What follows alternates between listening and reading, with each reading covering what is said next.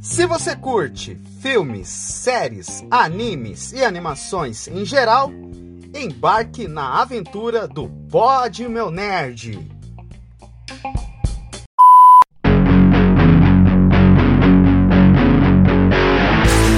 E aí, gurizada, ou e aí, meus jovens, tudo certo com vocês?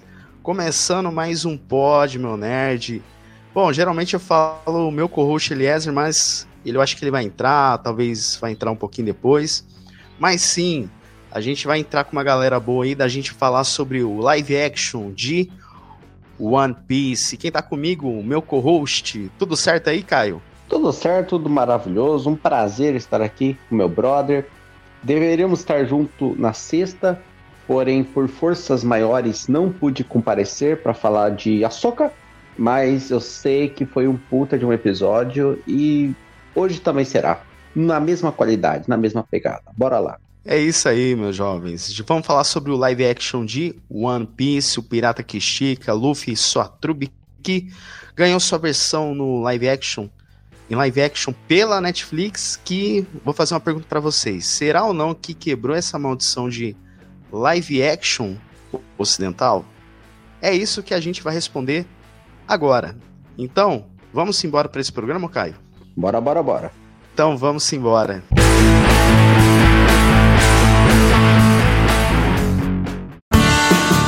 Fala aí, gurizada, tudo bom com vocês? Antes do episódio iniciar, eu vim convocar vocês para se inscreverem lá no nosso canal no YouTube. Sim, exatamente. Nossas lives de gravação ocorrem sempre lá no YouTube. E este episódio que você está ouvindo agora foi gravado lá no nosso querido canal. Só você digitar no YouTube POD Meu Nerd que vocês acham nós. Então nossas lives de gravação ocorrem no YouTube e se inscrevam lá, galera. Compartilha, ativem os sininhos e sigam nossas redes sociais, arroba Nerd e arroba Oficial, tudo bem? E continuem com o episódio.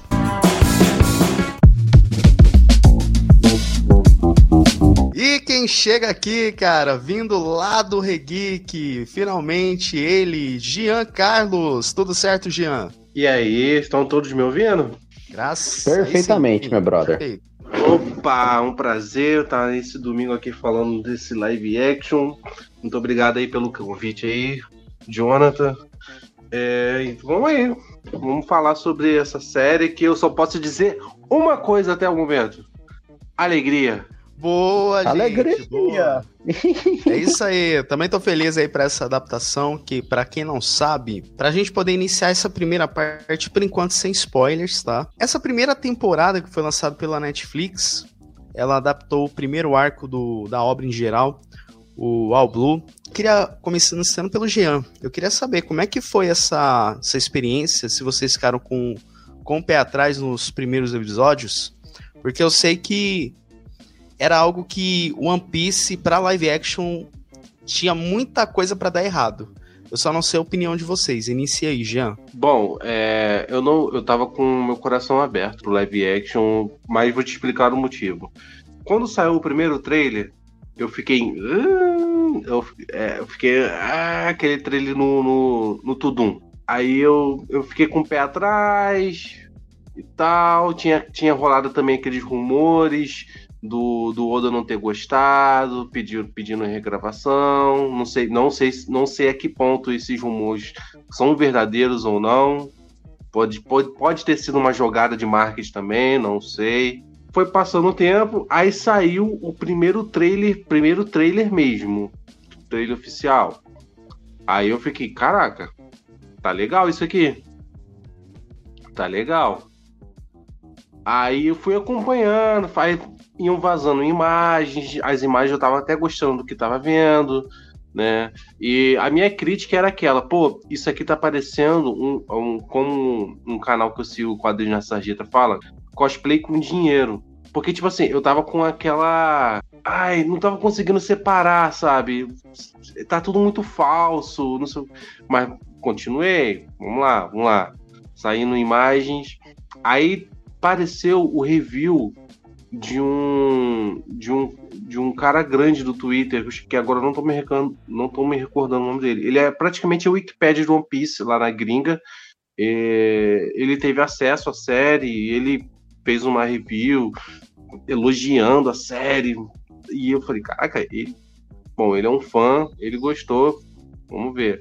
Aí daqui a pouco começou a sair mais pessoas elogiando a série, tiveram acesso antecipado, pessoas aqui no Brasil que assistiram o primeiro episódio elogiando. Aí saiu o último trailer um dia antes. Aí esse último trailer tava, tava maravilhoso, tava foda.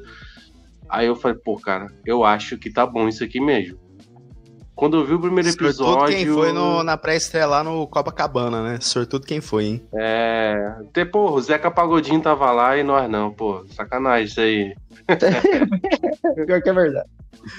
Melhor é, foram até os dubladores é, cantando a música, né? Tipo, deixa o Mary me levar. Isso. Mary leva é. eu. pô, a... e, e foi. Cara, essa foi a semana One Piece, mano. Foi a minha semana do One Piece, foi essa semana, cara. Porque eu vi o primeiro episódio e já tava, tipo, terminei o, o, primeiro episódio em lágrimas. Não é nem porque, nossa, as cenas emocionantes. Não é não, cara. É tão. A gente, a gente que é fã de anime e sofre tanto com péssimas adaptações, e quando aparece uma boa, a gente se emociona, pô. Quando aparece uma que tá dando caralho, velho. E você, e você, Caio? E você, como é que foi sua experiência ao assistir os primeiros episódios e o trailer, né? Cara, eu tava na mesma, porque eu acompanho pelo é, One Piece X, as notícias de One Piece. Cara, em 2017, a, a Shonen Jump ela tinha feito uma, uma produtora específica para tentar fazer o live action ocidental. Daí eu lembro que 2020 fechou com a Netflix. Então foi muito tempo essa história, sabe? Aí em 2021 começou a andar e, cara, só começou a sair imagens esse ano. Até então a gente estava na escuridão, só sabia, tipo assim, aparecer primeiro os quem seriam os atores, daí começou a fanart da galera tentando comparar como que seria eles com a roupa. Daí começou a sair o, o set de filmagem, apareceu que eles construíram Mary, Baratier, a, a, algumas cidades, apareceu CGI, mas eu tomei uma porrada quando vi o primeiro trailer e eu falei assim, ah, cara, não sei, eu não sei. Felizmente a gente descobriu depois que, tipo, esse tempo entre o primeiro trailer e o lançamento da série, eles corrigiram bastante o, o CGI, a fotografia, tem algumas coisas corrigiram. que eles mexeram. Eram umas polidinhas aí. E eu não entendo essa coisa. Eu não sei se é estratégia de marketing pra gente chegar com expectativa baixa numa série. Assim, ah, vai ser esse nível pra pior. Que nem sempre funciona, porque pode ser um tiro na culatra de galera bater o olho no trailer e largar. Acontece isso muito com filme, sabe? E com série principalmente. Até mesmo assim, ah, cancelado, né? A produção, né? Porra, bicho. E a gente tem o, o, o exemplo supra-sumo que foi do Sonic, que simplesmente pararam a produção do filme para regravar tudo, para fazer o CGI de novo, porque a galera, tipo, ninguém ia naquela porra. E se pagou. Até hoje eu falando, tipo, de quanto que a gente recebe as notícias e quanto que é realmente a notícia do jeito que ela está, crua, ou se é uma jogadinha do marketing, essa do Oda de pedir para regravar a parada, porque ele ainda não estava com aprovação. Tem esse cagaço nosso. Mas eu tô na mesma parada que o Jean. É, eu não tenho outro sentimento além de alegria, felicidade. Porque Cara, é muito difícil tirar esse sentimento. Aí. Eu tô no mesmo sentimento. Ó, a Cris mandou um oi pro Jean, né? Aí colocou quebrou, ela falou o arco aqui, que foi o East Blue, né? Mas só, cara, eu tô na mesma opinião que vocês, assim. É, por mais que eu, eu só tô com. Eu, por mais que eu esteja no quarto arco do anime. Foi, Cris. É o, que é o Water 7. Mas, cara, para mim, eu, eu quando eu acompanhei o East Blue, é o arco que eu mais gosto, né? até onde eu tô assistindo, tá? Vocês que estão mais pra frente, até que é o, o arco de One aí. Tá? Então, seja, até onde eu tô acompanhando, tá bom, gente? É a minha experiência com One Piece. Eu fiquei na mesma, eu fiquei na mesma situação, porque é o seguinte. É, o Jean e a Cris, quando a gente tava. Quando eles estavam no outro projeto de criação de conteúdo aí, a gente falou muito sobre o live action de Cowboy Bebop. E uma coisa que eu senti muito é o que não adaptaram é faltou, faltaram eles adaptarem a melodia do, do anime. O que, que é a melodia? É aquela graça assim, pô, por que, que o, o Spike ele tem uma pegada meio de mistério, assim? E aí aquilo vai criando uma melodia, uma poesia em cima daquilo. Coisa que a série em si não, não mostrou, não, não adaptaram. Eles queriam adaptar algo como o passado cru, cru mesmo do Spike, mas essa parte da, da, da, da coisa assim, da, do mistério, da interpretação, eles não adaptaram. Então acho que é por isso que foi flop total e foi cancelado, né? Então, e teve a morte também da, eu acho que da, da responsável que fez a trilha sonora. Então, ou seja, se uniu a vários fatores, mas o One Piece, cara, por mais que, na minha opinião, que teve que teve esse que teve essa todo mundo ficar com o pé atrás devido a alguns live actions que foram desastrosos ocidentais, cara, eu fui de coração aberto depois que eu vi o primeiro trailer. Assim, pô, eu acho que eles vão ir nessa linha aí, só que eu fiquei meio com o pé atrás é, será que vai, vão resumir muito arco? Aí quando eu assisti o primeiro episódio, eu falei, ah, então eles. Porque One Piece vocês podem me corrigir. Caio e, e Jean, vocês podem me corrigir. Até a Cris se estiver no chat. Porque na obra em si, em geral, você tem pré-saga, transição de saga, a saga principal e o pós-saga. Ou seja, o, o que a gente falou, os arcos, né? Você tem a saga. O que eles adaptaram foi a saga principal, que é o East Blue né? Só que no anime você tem muito press e transição de saga. O que eu vejo é que eles adaptaram o final ali da parte de transição de, de arco e o arco principal, mas que o legal é que eles conseguiram revisar bem os flashbacks. Principalmente em, em inícios de, de capítulo e até mesmo quando querem desenvolver as cargas do, do personagem, dos personagens. Eu só não sei se no roteiro, o Jean e Kai, teve, teve dedo do Oda aí no meio aí, no, no roteiro. Eu não sei se teve. então, é, o Oda ele serviu muito como conselheiro para a série. Né? Escreveu o roteiro, ele não escreveu, mas ele tipo dava é, o selo selo Oda de, de, de validade, sabe? Ó, isso aqui tá, tá ok. Isso aqui tá ok. Não gostei disso aqui, muda. Entendeu? Ah, incluir um romance entre o chapéu de palha. O Oda vai lá, opa, isso aqui eu não quero, já falei. Nada de romance. Hollywood, eu sei que vocês gostam de fazer isso, mas não quero isso. Querem enfiar muito dramazinho de coisa de forças maiores. Não, tira aí, tira aí, tira aí. Nada, nada disso. Então, o Oda ele serviu muito como conselheiro, tanto para os atores quanto para o roteiro, né? É, isso foi bem legal. Que o bom que os, os atores foi o próprio Oda que escolheu. E, e isso, cara. Até mesmo na escolha que... do Inaki Godoy, até mesmo na escolha do, do Inaki, o mexicano ah, lá. Principalmente Cara, no Inaki. Não. Isso eu não sabia, não. Isso eu não sabia, não. Se você vê, tem entrevistas do que o Inaki Godoy foi, foi entrevistar o Oda pessoalmente. E nessa entrevista o Oda fala que, que riu quando viu que o Inaki Gora fez o Oda se divertir, falou que, nossa, esse garoto é a cara do Luffy, e não consegue imaginar outra pessoa interpretando o Luffy se não for ele. Então, tipo, imagina você ouvir isso sabendo quem é o Oda, sabe? É, do, então, do, próprio criador, ó. E a melhor é o comentário aqui da, da, da Cris aqui, ó. Habla, Jean. Nós tudo apreensivo para essa série. Eu só lembro que fiquei feliz ela riu. É, eu também. Eu fiquei feliz que eu ri também. E, e também, se a gente for olhar a proposta, cara, muita coisa ali, eles, eles pegaram toda a galhofa e eles adaptaram no formato mais, mais é, pé no chão. Eu só não sei ali no, no caso ali do. Vocês podem me confirmar ou não. É, na parte ali da, da escolha do, da dublagem do, do Luffy. Quem chega aqui antes de vocês entrarem, quem chega é o nosso querido Eliezer. Ele que chegou atrasado, gente. Ele que chegou atrasado aí. Que tá, pegou esse meio dessa parte sem spoilers. E aí, tudo certo, Eliezer? Já começa aí falando da sua experiência sobre o live action aí.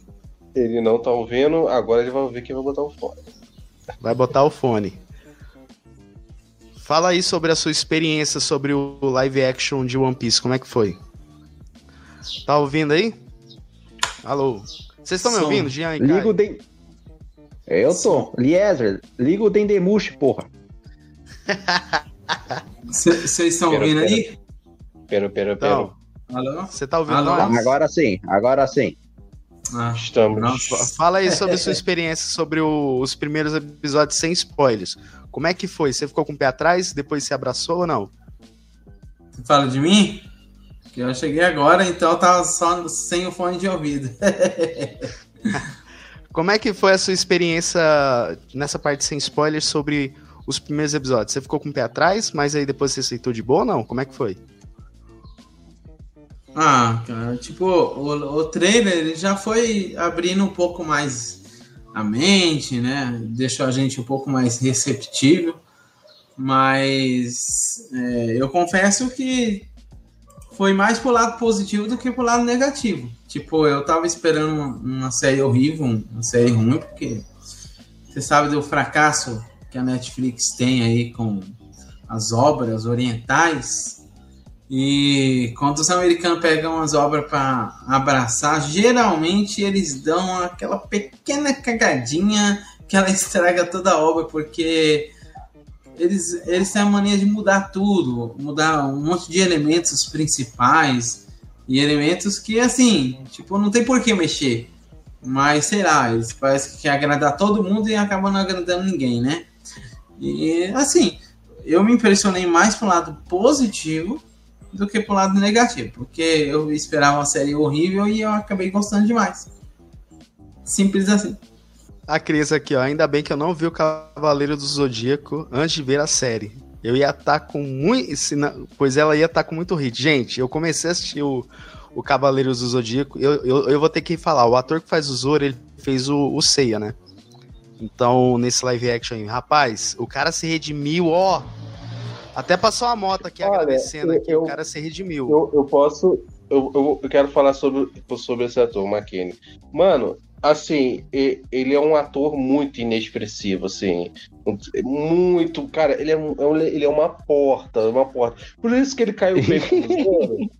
Por isso que ele caiu bem como Zoro, porque o Zoro, ele é um personagem que dá um tem, tem um sorrisinho ali ou outro, mas ele tem essa piada de ser um cara inexpressivo, assim. Até que em um ano a menina fica tentando botar um sorriso no rosto dele porque ele tá sempre com essa cara de fe... com essa cara fechada.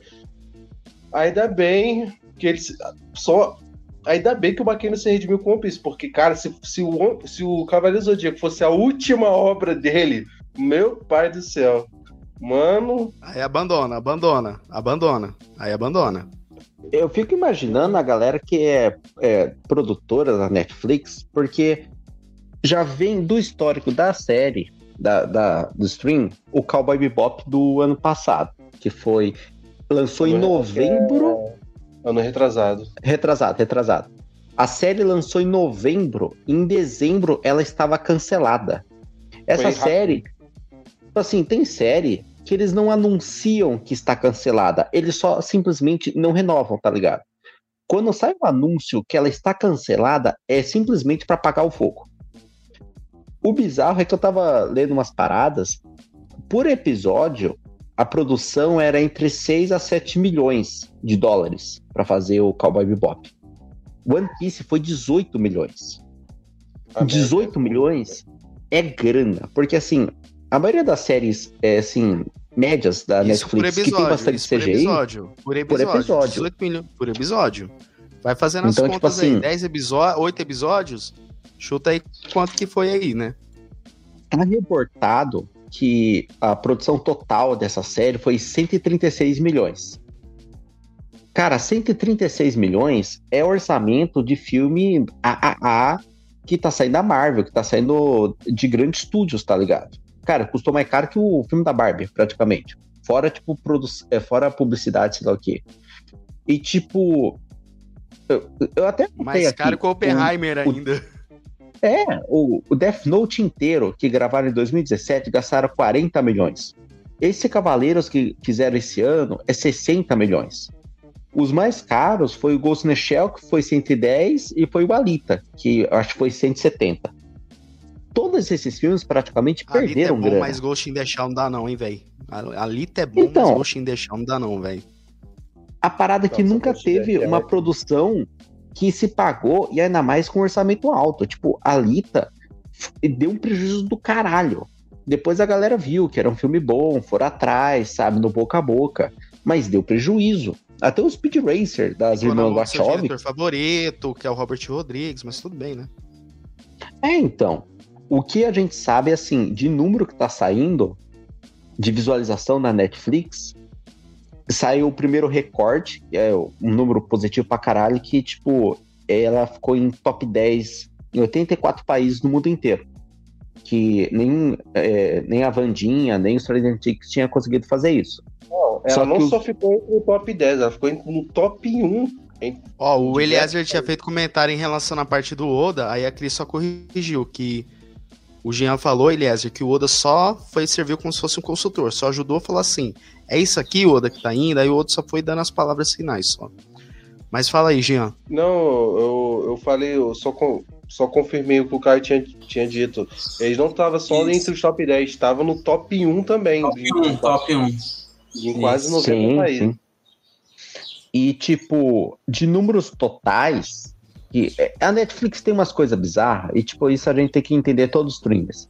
Como que eles não divulgam todos os números, fica umas coisas meio vagas. Você começar a pesquisar, tipo, como que uma série tá indo bem em comparação com a outra, especialmente de um stream pro outro. O, Net, o One Piece ele fez 140 milhões de horas assistidas e 18 milhões de visualizações. E cada um cada stream ele vê de uma forma, como calcula aí. E tipo, só desse de 2021 pra frente, ele é a terceira série com a melhor estreia. Então, eles têm ótimos números, mas a gente vai ter que ver o sucesso dele essa semana que vai entrar. O quanto que o boca a boca tá sendo bom pra chamar mais galera e manter esses números. Tipo assim, tem série que nem o, o Squid Game, que ela estourou na segunda semana na primeira semana foi um boca a boca e, tipo, ninguém dava muito, mas começou uma publicidade maluca e ela explodiu pra frente. Então, é nisso que a gente Foi só depois do boca a boca que ela começou a não. explodir na publicidade, o Round 6, né? Sim. Então, é isso que a gente vai ver nessa semana que vai entrar agora. Cara, eu só não sei. É, a única coisa assim que eu fiquei um pouquinho pé atrás, porque assim. É, a escolha daquele teste lá, um exemplo. É porque assim. Eu só não sei como é que vocês enxergam. Porque a, do elenco do, do eixo principal, Zoro, Nami, Luffy e o Zop. Eu só não entendi muito assim. Do elenco principal, eles só mudaram o Luffy. Aí, aí a gente teve aquela votação do que teve lá entre o Lipe, o Daniel Figueira e o Vini Takahashi. Segundo a entrevista da Carol Valença, ela falou que o Luffy do anime é uma voz caricata, então por isso que por isso que teve que mudar a voz. Só que no Japão foi a mesma foi a mesma pessoa que fez a voz original do Luffy. Eu não sei como é que vocês enxergam isso no Brasil, o Eliezer, como é que você enxerga isso aí? Então, é, uma coisa também que a gente tem que levar em consideração é que One Piece ele não é apenas uma obra é, brasileira, ela é uma obra japonesa. E os japoneses eles têm muito carinho por tudo que é original deles.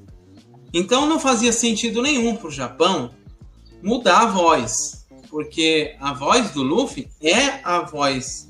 Opa! Caiu, voltou.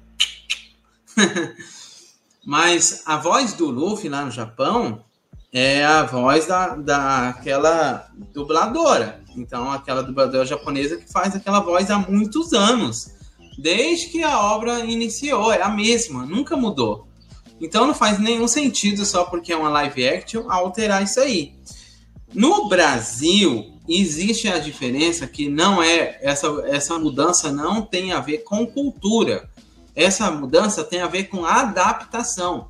Então, logicamente, quando você pega a voz do ator original e a voz da adaptação, que no caso foi o ganhador lá, que é o Vini, Vini Takahashi lá, você pega os dois, você vê que tá muito similar a voz de um e a voz de outro. Então, para o Japão manter a voz original do Luffy, não significa que a justificativa é a mesma do Brasil, de tirar. Não, os motivos são diferentes. O Japão quis manter por causa da questão histórica, questão de fã, fanservice, é, a fandom, sei lá, japonesa não ia gostar. No Brasil é uma questão de adaptação. Aí, no caso, sim, a justificativa tem a ver com similaridade, quer manter um pouco a, a voz similar ao do ator e não a do personagem Luffy. Tanto que, se vocês prestar, prestar atenção no Wendell Bezerra, em tudo que o, que o Wendell Bezerra faz lá, vocês vão, vocês vão prestar atenção que toda a entonação de voz dele teve alterações. Não é mais aquele Sanji que fica alegrão e Senhorita Nami! Não. Ele fala assim, ó. Senhorita. É que é o caricato do anime, né? Então, por isso. Isso, eliminou. Na dublagem brasileira, o Sanji não, também não tá caricato. Se você for ver o Sop também, que é toda hora gritando no anime, ai, ai, ai, não. No, no, na live action também está mais real, né? Até não é só real na aparência, mas está real na voz também. Então, o Sop também não tá caricato. Então tem muita gente que estranha, inclusive você falou que estranhou. Então, mas eu acho que é porque assim, é porque no, no, no, Japão eles tiveram que fazer um trabalho em relação a enxergar isso aí. Que o que funciona mais, tipo, caricato no anime, então na dublagem eles tiveram que fazer uma, um trabalho mais de sensibilidade na hora de fazer a dublagem pro live action. Então tem toda uma questão de supervisionar, de supervisionar de, de trabalho de supervisão pela Netflix, né? Então eu só não sei como é que foi isso no Japão. Entendeu? Você teve a mesma, a mesma sensibilidade Japão, conforme foi aqui. É isso que eu. Entendeu? Isso que eu já não sei. Mas eu assisti da... a série toda legendado, tá ligado? Daí eu assisti o primeiro episódio em, dublado em português e o dublado. É, é meio bizarro falar isso, mas o dublado em japonês. O dublado em português ficou muito bom. O dublado em japonês, estranhamente me incomodou, porque eu tô acostumado exatamente com o que você falou. Como que os dubladores do One Piece eles vão na, na vibe dos personagens, e a vibe do personagem é muito caricata, é grita As vozes originais, e, né? Loucura. Que eles dublaram esse live é. action. Né? Então parece o tempo todo que o Luffy, o Sop, o Sandy, eles estão muito como, é, comportados, sabe? Eles estão, tipo assim, falando mais baixinho, sei lá o quê. Mas eu achei que tem muita pessoa que se, é, se está estranhando por questão de visual da obra. Quem assiste já o One Piece e vai ver o live action e parece que ainda está se acostumando a essa nova versão, eu acho que funciona se assistir direto em japonês, porque já dá essa familiaridade. Você é a voz do Luffy, é a voz do Sop. E, pô, se ficou mil episódios ouvindo a voz da galera, mesmo que você vê em outras. É, em outro, dublagem em outras línguas, os caras original, é que nem se falou, os caras estão fazendo esse trabalho há 20 anos, 20 cacetada anos. Então, tu conhece a voz dele de longe. Você tapa o olho, você sabe quem é o filho da mãe. Eu. Cara, eu, eu achei meio esquisito no, no, no, original, tipo, no inglês, essa adaptação. Quando eu vi o primeiro trailer, o Luffy falando, ao invés de falar o Gomo Gomo no normal, né? Tipo, eu falei. Aí eu vi ele falando, Gam, Gam, Gam. Falei, Olha que esquisito, né, cara? Gum, gum. Mas ele já fala gum, gum, gum na, na versão hum. americana faz tempo, tá? Tipo assim, você estranhou? Não, sim, mas eu achei agora. zoado. É porque, mas... não, não, então. É porque, é. assim, eu achei o mas primeiro trailer fala. legendado. Eu achei o primeiro trailer legendado. Só que aí quando eu fui assistir a versão meio que japonesa, fala Gomu Gomu no. Entendeu? Fala Gam, Gam. Eu falei, esquisito, né? Gama, mas. Gama. É, é então, eu achei meio esquisito. Eu tava falando Mas você ia falar, aí? né, ô Jean? Não, então, eu falei que. Olha só como a pessoa tava muito alegre, né? A pessoa, eu assisti duas vezes a série. Uma legendada a primeira vez. E a outra eu vi dublado. Tá? Eu cheguei a assistir um pouco com a voz, com a voz japonesa. Com a dublagem japonesa. E, cara, é muito estranho. É que o Kai falou. Eu achei muito esquisito a, a dublagem japonesa Uh, justamente também porque é, em vários momentos, assim como a, a, fala japonesa é muito diferente da do inglês, então tinha muitos momentos que tipo, eles continuavam falando, mas a boca não se mexia, sabe? A boca tinha parado de se mexer, então ficava. Aí, sim, sim, a, total e, isso. E, misturava com, com, a carica, com a forma caricata deles se pronunciarem. Então isso me dava muita estranheza isso. Mas assim, cara, entre o inglês original, eu preferia a, a dublagem PTBR, pô. Você teve o. Ficou o, muito o melhor. Boga, você teve. Apesar que o Boga eu acho que também teve no. no teve no inglês também. É, é bug? Só que eles. É, só que eles falam outro nome. É, e é, eles fazem essa piadinha com o Bug. O, o, o, o Bug cantando lá é, é, Eu, eu, o Luffy se fu, aí ele não termina é. a frase. A gente tipo, vai detalhar tem... isso aí no. É, não entrar no, nos spoilers, isso aí. Então, Mas, gente, tem, eu vou ter que concordar, gente. É, então, eu achei que eles souberam adaptar bem a, na dublagem, sim, o linguajar. É, tem pontos ali do roteiro que a gente vai criticar na parte de, de spoilers, né? Porque, é para quem não sabe, o, a série ela adapta o primeiro arco que é, é o tem coisas que eu não gostei. E vou falar é, só da tem parte coisas assim que a gente de spoilers assim, mas que tem suas diferenças com o mangá, que ela resume muito com o mangá e com o anime junto, vocês que estão acompanhando o mangá, mas que eu vejo que, cara, dá para você ver que, cara, foi botado uma grana ali, que eles trabalharam com carinho. Você fala, ah, mas o traje de todo mundo ali é cosplay, mas, tipo, é aquele cosplay que você compra, sabe? Tipo, você compra a ideia. Porque todo mundo ali é caricato. Então, para mim, eu não vi problema porque na obra original é desse jeito, todo mundo tem essa parte meio galhofa. Então por isso que para mim só foi, sabe? Só para mim só foi, entendeu? Tipo, seria erroneamente uma indireta para você, tá bom, Samuel? É, para piscadinha para você, Samuel, lá do Cabine do Tempo, comparar essa essa obra aí com Piratas do Caribe, por conta que da são duas propostas que se divergem uma da outra, mas seria, né, pegar o mesmo budget assim, o mesmo trabalho para One Piece, mas mesmo assim, né? Seria erroneamente, porque são duas propostas bem diferentes. Gente, vamos entrar para a é... parte de spoiler. Vai, vai lá, o, o Eliezer. Só, só para completar essa frase que você falou pro Samuel aí, indiretamente, né, pro Samuel, mas é para qualquer pessoa que é, pensa que tem similaridades, parece similar, porque é, no início da série tem muitos elementos visuais que é muito similares ao Piratas do Caribe. E eu conversando com várias pessoas que eu conheço que nunca assistiu One Piece, falou que pensou que ia ser igual ao Piratas do Caribe. Falou. Tem várias pessoas que eu falei, mas e aí, o que, que você achou? Nossa, cara, eu achei que ia ser. Eu tava com medo de ser igual para Piratas do Caribe. Um fala isso, outros só falavam que, ah, eu achei que ia ser igual ao Piratas Caribe, mas não foi. Então, no início, parece um pouco os elementos visuais, principalmente na parte dos navios, com Piratas do Caribe, sim, de fato. Mas depois que a história começa a engrenar, já era. Não tem nada a ver. Não pode falar que ah, o Luffy parece com o Jack Sparrow. Jamais. Tem nada a ver. Algum personagem do Piratas do Caribe, que, por exemplo, que são os marinheiros do Piratas do Caribe, parece que é a marinha do, do, do One Piece, nada a ver. Entendeu? Nem a pirataria de lá, de, do One Piece, parece com a pirataria do, do Piratas do Caribe. Então, é, é totalmente diferente. É... Não, pô. É, é, é, parecido porque são mesmo, abordam o mesmo tema. Acabou. Pirataria. Mas no Pirata do Caribe você não tem um pato rosa em, que é um navio gigante. Isso Exatamente. nunca você ia ver no Pirata do Caribe. Então, vamos lá. Dendebush é uma lesma com. O cara fala num, num alto-falante aqui e a lesma repete o que você tá falando.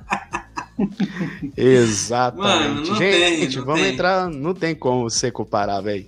Gente, vamos entrar para parte de spoilers. É, já vai dar 40, 38 minutos. Já, tá, já deu, né? 38 minutos aqui. Uhum. A gente só enrolando, falando sem spoilers. Galera, vão de braços abertos. Mesmo para quem não conhece One Piece, é, abracem a proposta. Para mim, eu acho que para mim foi um dos live actions que teve seu saldo positivo. Se não for para mim o melhor, assim, né? Desse ano que lançou, assim. Mas que eu vejo que foi colocado um carinho ali, um amor ali, que dá para você ver que, meu, que a Netflix botou uma grana ali que é tá dá para você assistir de boa e se divertir. Então aquela história, se você não assistiu a série, pausa esse episódio, pausa essa live, depois vai lá assiste, depois você volta para cá. Mas se você não liga para spoilers, meus jovens, é aquela história. Vai ficar por conta de vocês em risco, tá bom? A gente já tá avisando agora, depois não vem falar que a gente não avisou, tá? Então, olha o alerta aí para vocês.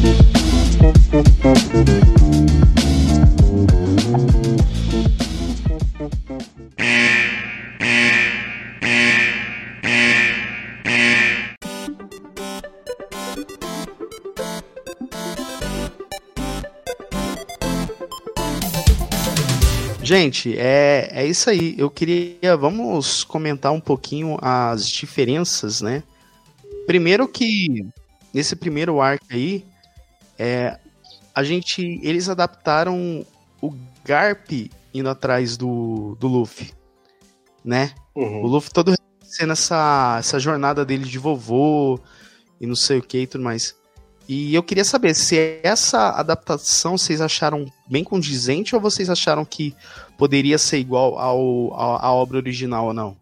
Vamos iniciar pelo Jean. É, cara, então, essa parte eu achei bem, bem, é, inter... eu achei ok, tá, adaptar, adiantarem essa parte do Garp. Quem não, quem não assistiu o anime só viu a série, sim, no anime só vai falar que o Garp é avô do Luffy lá pra frente, bem lá pra frente. E... Ó, lembrando, tá bom, pessoal? Só, só antes do Jean continuar. A gente só vai dar spoilers do arco do East Blue do anime, tá bom? Porque é onde que a série adaptou. É, Alabasta, Skypiea, Waters e arcos pra frente a gente não vai dar, tá bom? Por quê? Porque o roteiro da segunda temporada já tá pronto, tá bom? Já foi confirmado que já tá pronto. E a gente não vai dar esses spoilers mais pra frente. A gente só vai dar spoiler até onde adaptou, certo? Mas continua, Jean. Uhum. Então, e, e, como. Mas eles. O fato deles adiantarem esse, esse lance do. Da, do avô do Luffy, eu achei ok, porque assim, o, o Garp é um personagem bem recorrente no anime e a gente só vai saber disso bem lá pra frente. Então, então eles adiantarem isso, eu acho que que foi ok, sabe? Foi bem, porque tipo no anime você fala fica meio assim, pô, o Luffy nunca mencionou isso, sabe? Tá ligado? Tipo, é, até dá pra entender porque o Luffy não, não tá nem aí pra essa porra. Ele não, não quer, ele não quer saber, sabe, quem é os parentes dele. Ele quer encontrar One Piece. Mas assim, eu achei ok. Eu achei ok, só que às vezes, confesso, que tava uma encheção de, de linguiça, assim. Tinha hora que. Tinha hora que o núcleo da marinha ficava assim, ah, não, volta logo pro chapéu de palha, sabe? Tipo, já deu que tinha Cara, que mas se eu te falar que o, o que eu senti falta, Jean, nisso que eu comentei até em live que a gente fez lá com o pessoal do Barzinho Nerd. Cara, o que eu senti, assim, depois que o, o Luffy, ele enfrenta a Álvida e não sei o quê, é, naquela parte ali que eles estão meio que conversando, é, a parte mais legal, que eu acho que é o mais cinza deles, é tipo assim, uhum. pô, o Kobe ele quer ser um marinheiro, só que se a marinha souber dessa ligação dele com os piratas, né? É, eles não abordam. Tipo, eu achei que é algo que, tipo assim, meio que como se fosse assim, tá de boa, tô na supervisão do Garp, tá, tá relax e numa consequência. Mas, cara, a graça da amizade dos dois é essa. Tipo, assim, pô. Uhum. Porque o Kobe, ele quer fazer parte da marinha, só que tem forças maiores por trás, mas que, entendeu? Sabe? Ficou nesse. Eu achei que é onde a série faltou essa cerejinha. Mas é aquela história, é algo que me incomodou, mas não me perdeu na proposta. Eu gostei uhum. de ter do Garbo ter aparecido, mas essa cerejinha do bolo é onde que faltou na hora de dar o, o brilha mais na amizade entre o Kobe e o, e o Luffy. A não ser, ô Kai, se você tem uma opinião oposta aí. Eu compartilho, porque assim, não vamos colocar spoiler a não ser que a própria série tenha dado spoiler. Então, esse fato do Garp falar que é o avô do Luffy, eu acho que isso é lá pro episódio 350 ou 400, é muito é no arco tempo de depois. Enies Lobby que ele, que ele aparece. É. Na volta ainda, para ter noção. E pra galera que nunca leu One Piece... Pós-arca ainda, pós-arca é, ainda. Pós-arca. Pra galera que nunca leu One Piece, o Oda, ele, o criador, ele tem uma coisa que eu não lembro de outro mangá que tenha isso, que são histórias de capa. É, depois que você sai de uma ilha, de uma aventura, ele começa a contar na primeira página do capítulo o que está acontecendo com o fulaninho. A primeira história foi quando o Bug ele foi é, bazucado pelo Luffy, quando ele tá naquela versão tibi dele, só cabecinha, perninha e os bracinhos. Tem uma mini história dele, das aventuras que ele teve, até ele encontrar com Álvida. Então, para é, todo esse arco que ele ter ficado só com a cabecinha, a galera mandando, é, andando com ele dentro do saco, isso é, é estranho falar que é filler, mas assim, é uma criação do live action. O que eu ia falar é que nós tem uma história de capa que é o Kobe e o Helmepo, que estão sendo treinados pela Marinha, e o Garp aparece pela primeira vez nessa história de capa, e no final é fácil que ele vai treinar os dois. Desde então, até aparecer lá em Water Seven, a gente não sabia muito da existência dele, só tava nessa história de capa. Faz sentido macro realmente aparecer, é, é, é você saber isso desde cedo, porque parece que meio que sai essa informação do cu, para quem tá lendo o, o, mangá e o anime. Assim, meu Deus do céu. Mas é que nem o dia falou assim, ah, é, uma, é um cara Não, só que o, é que o anime, ele, ele mostra todo esse arco aí do, do Bug, ele tem toda uma construção, tipo, o Bug ele vai sim, parar numa sim. ilha, cheio de criaturas ali, né, que é meio... É, e aí é... ele tem toda essa redenção até ir encontrar a Álvida, entendeu? Até recuperar o seu corpo. É o, a ilha do Gaimon que cortaram fudimente. Isso. A ilha do Gaimon Exato. não tem nada. Até deixei anotado aqui, só para falar pra galera, mais ou menos onde que termina o live action é no episódio 45 e no capítulo 96. 45. Isso, é quando eles ainda vão chegar em Longtown ainda. Exatamente. Então a média desse live action é adaptar cinco episódios. Lembrando que, tipo assim, cada episódio live action é uma hora. Do anime é 20 minutos, tirando os recap, abertura, finalização. E mais ou menos está fazendo 13 capítulos por episódio live action. No papel do pão, no papel do pão, se eles continuarem com essa pegada, até chegar no, cap no capítulo atual, não no capítulo atual, no episódio atual do anime, vai 23 temporadas. Se continuar nessa progressão. Cara, é coisa. Pra um ca... E, e tá é reduzindo. Tá resumindo pra caralho. O, tá... o Eliezer falar mas que isso aí a gente vai debater durante o, o programa aí, porque. Tipo assim, tem muita coisa que. para mim foi necessário ter essa redução aí de episódios. Porque, vamos ser sinceros, é, filler é bom, mas que muitas vezes, meio que, às vezes, eu vou ser sincero, quando eu comecei o East Blue, pra mim muita coisa ali foi arrastado. Só que eu amei o arco do, do East Blue, entendeu? Ah, é, eu você falou uma parada antes de passar pro Eliezer, é que em East Blue tem episódio filler pra caralho. Depois, mais pra frente, começou a reduzir. Hoje em dia, é, na média, é dois capítulos por episódio. E para quem tá no anime agora, estão botando uma grana de produção inacreditável. Estão colocando é orçamento de filme de anime para cada episódio. O que é, lançou esse hoje eu não assisti ainda mas é mais ou menos que tá nessa pegada. E fora os fillers que estão cortando, ele também tá. Algumas ilhas, que nem a gente falou da ilha do Gaimon, pulou de uma vez, tá ligado? Pulou de uma vez. Talvez mais para frente vai acontecer isso. Só que também, ao mesmo tempo, já confirmaram que vai ter a saga do Fox, que tem o cartazinho dele.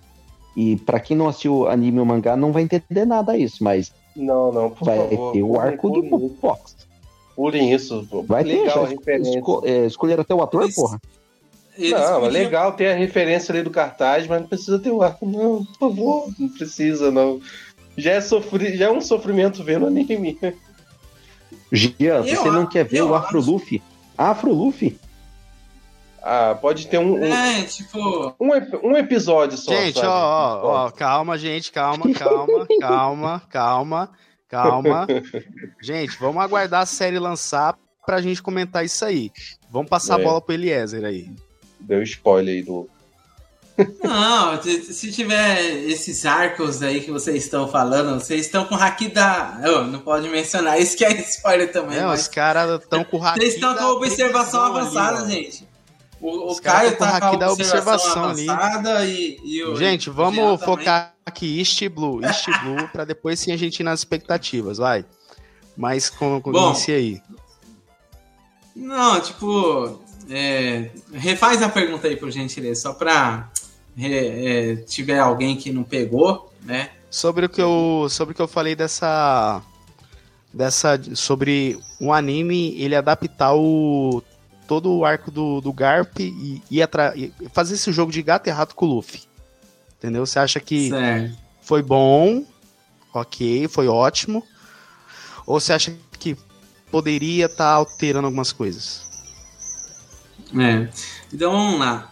É, eu já mencionei isso na outra live action e vou falar aqui também, né? O que que acontece? As pessoas elas têm uma certa estranheza do, do Garp aparecer agora. E, e, eu não vou comentar do, de um outro personagem, mas ele apareceu no pós-crédito agora da live action. Que ele poderia Smoker. ser o personagem. É, o Smoker. É que, assim, tipo, na live action não falou que na nome. versão então... na 4 se chama Chaser. Zoado. É. Não, se ele falar da 4Kids, eu vou ficar puto, porra. Não, não, não. não vem com esses papinhos. Vem com esses papinhos aí de. de... Tinha esse medo, hein? Tinha esse medo, hein? Porque o Sanji, o Sanji não, tá, não aparece fumando nos trailers. Ele poderia ter aparecido com pirulito. Tinha esse é. medo. Pelo vamos falar de, de, coisa ruim, não, gente. Vamos falar só de, de coisa boa, por favor. Aí o que, que acontece? É, o Capitão Smoker, mas eu só vou citar ele porque ele apareceu nos créditos finais. Mas nem era pra gente estar falando o nome dele, mas tudo bem. É só para entender o contexto aqui. Ele é, de acordo com o nosso querido amigo Jonathan, que eu, tenho, eu tenho que citar o contexto do, do porquê que eu estou citando esse comentário. O Jonathan, ele comentou, não sei se ele mudou a opinião tal, mas ele comentou que deveria ser o Smoker em vez do Garp e aparecer nesse arco aí do, do Est Blue. Eu, no caso, na outra live action, eu já tinha mencionado com o Jonathan que eu discordava disso porque o Smoker vai aparecer agora. Ele tá é, na ordem cronológica da coisa, ele tá entrando na parte certa é, da série. Tipo assim, o Smoker até então, nem no anime, nem no mangá, ele apareceu antes. Ele vai aparecer agora, na ilha que eles estão indo, que é a ilha que o Gold Roger foi executado, né? Isso não é um spoiler da próxima temporada, porque a gente não sabe o que, que vai acontecer na próxima temporada. Mas eu tô é, contextualizando o porquê que o Smoker não apareceu antes do Garp. O Garp, que nem o Caio falou, já tinha aparecido numa história de capa, só que de uma forma bem superficial. Mas eles resolveram colocar o Garp nessa série. E parece que foi uma entrevista, não sei se eu estiver errado, vocês podem me corrigir. É, é, parece que o Oda admitiu que ele preferiu dessa forma, adicionar o, o Garp antes, porque né, parece que na, no anime ou no mangá ele adicionou muito para frente e ficou meio que. Opa! Caiu, mas voltou. ficou meio. Ficou meio é, superficial. E aí o, o Oda falou que preferiu dessa forma que a live action colocou. E eu também. Por quê? Porque o, o Garp ele atrai pessoas. Se você parar para analisar, o Garp é um tipo de vice-almirante que, poxa, cara, é, ele faz total diferença para um público genérico, um público geral. para um público que tá, tá entendendo de One Piece agora. Ah, mas tem, é, não tá sendo tão fiel. Mas não tem o Garp assim no, no anime mesmo. Mas também não tem o Smoker. Então o Smoker é aquele negócio, né? É a adaptação, né? É que você falou mesmo, tá certo. Que eu acredito que os primeiros episódios da temporada 2 seja esse arco que o Smoker já começa a aparecer no, no anime, mas que a gente não vai falar qual é o arco, mas é o Luffy indo para Long Tal, que aparece a praça do execução do, do Gold Roger. É, mas isso é, que, que, que eu ia falar também, quando falou no começo que a, a, aborda todo o arco da East Blue, na verdade, aborda, eu acho que os primeiros 40 e poucos episódios, porque falta essa parte de Logtown para eles irem para Reverse Mountain e assim terminar o arco de, de East Blue.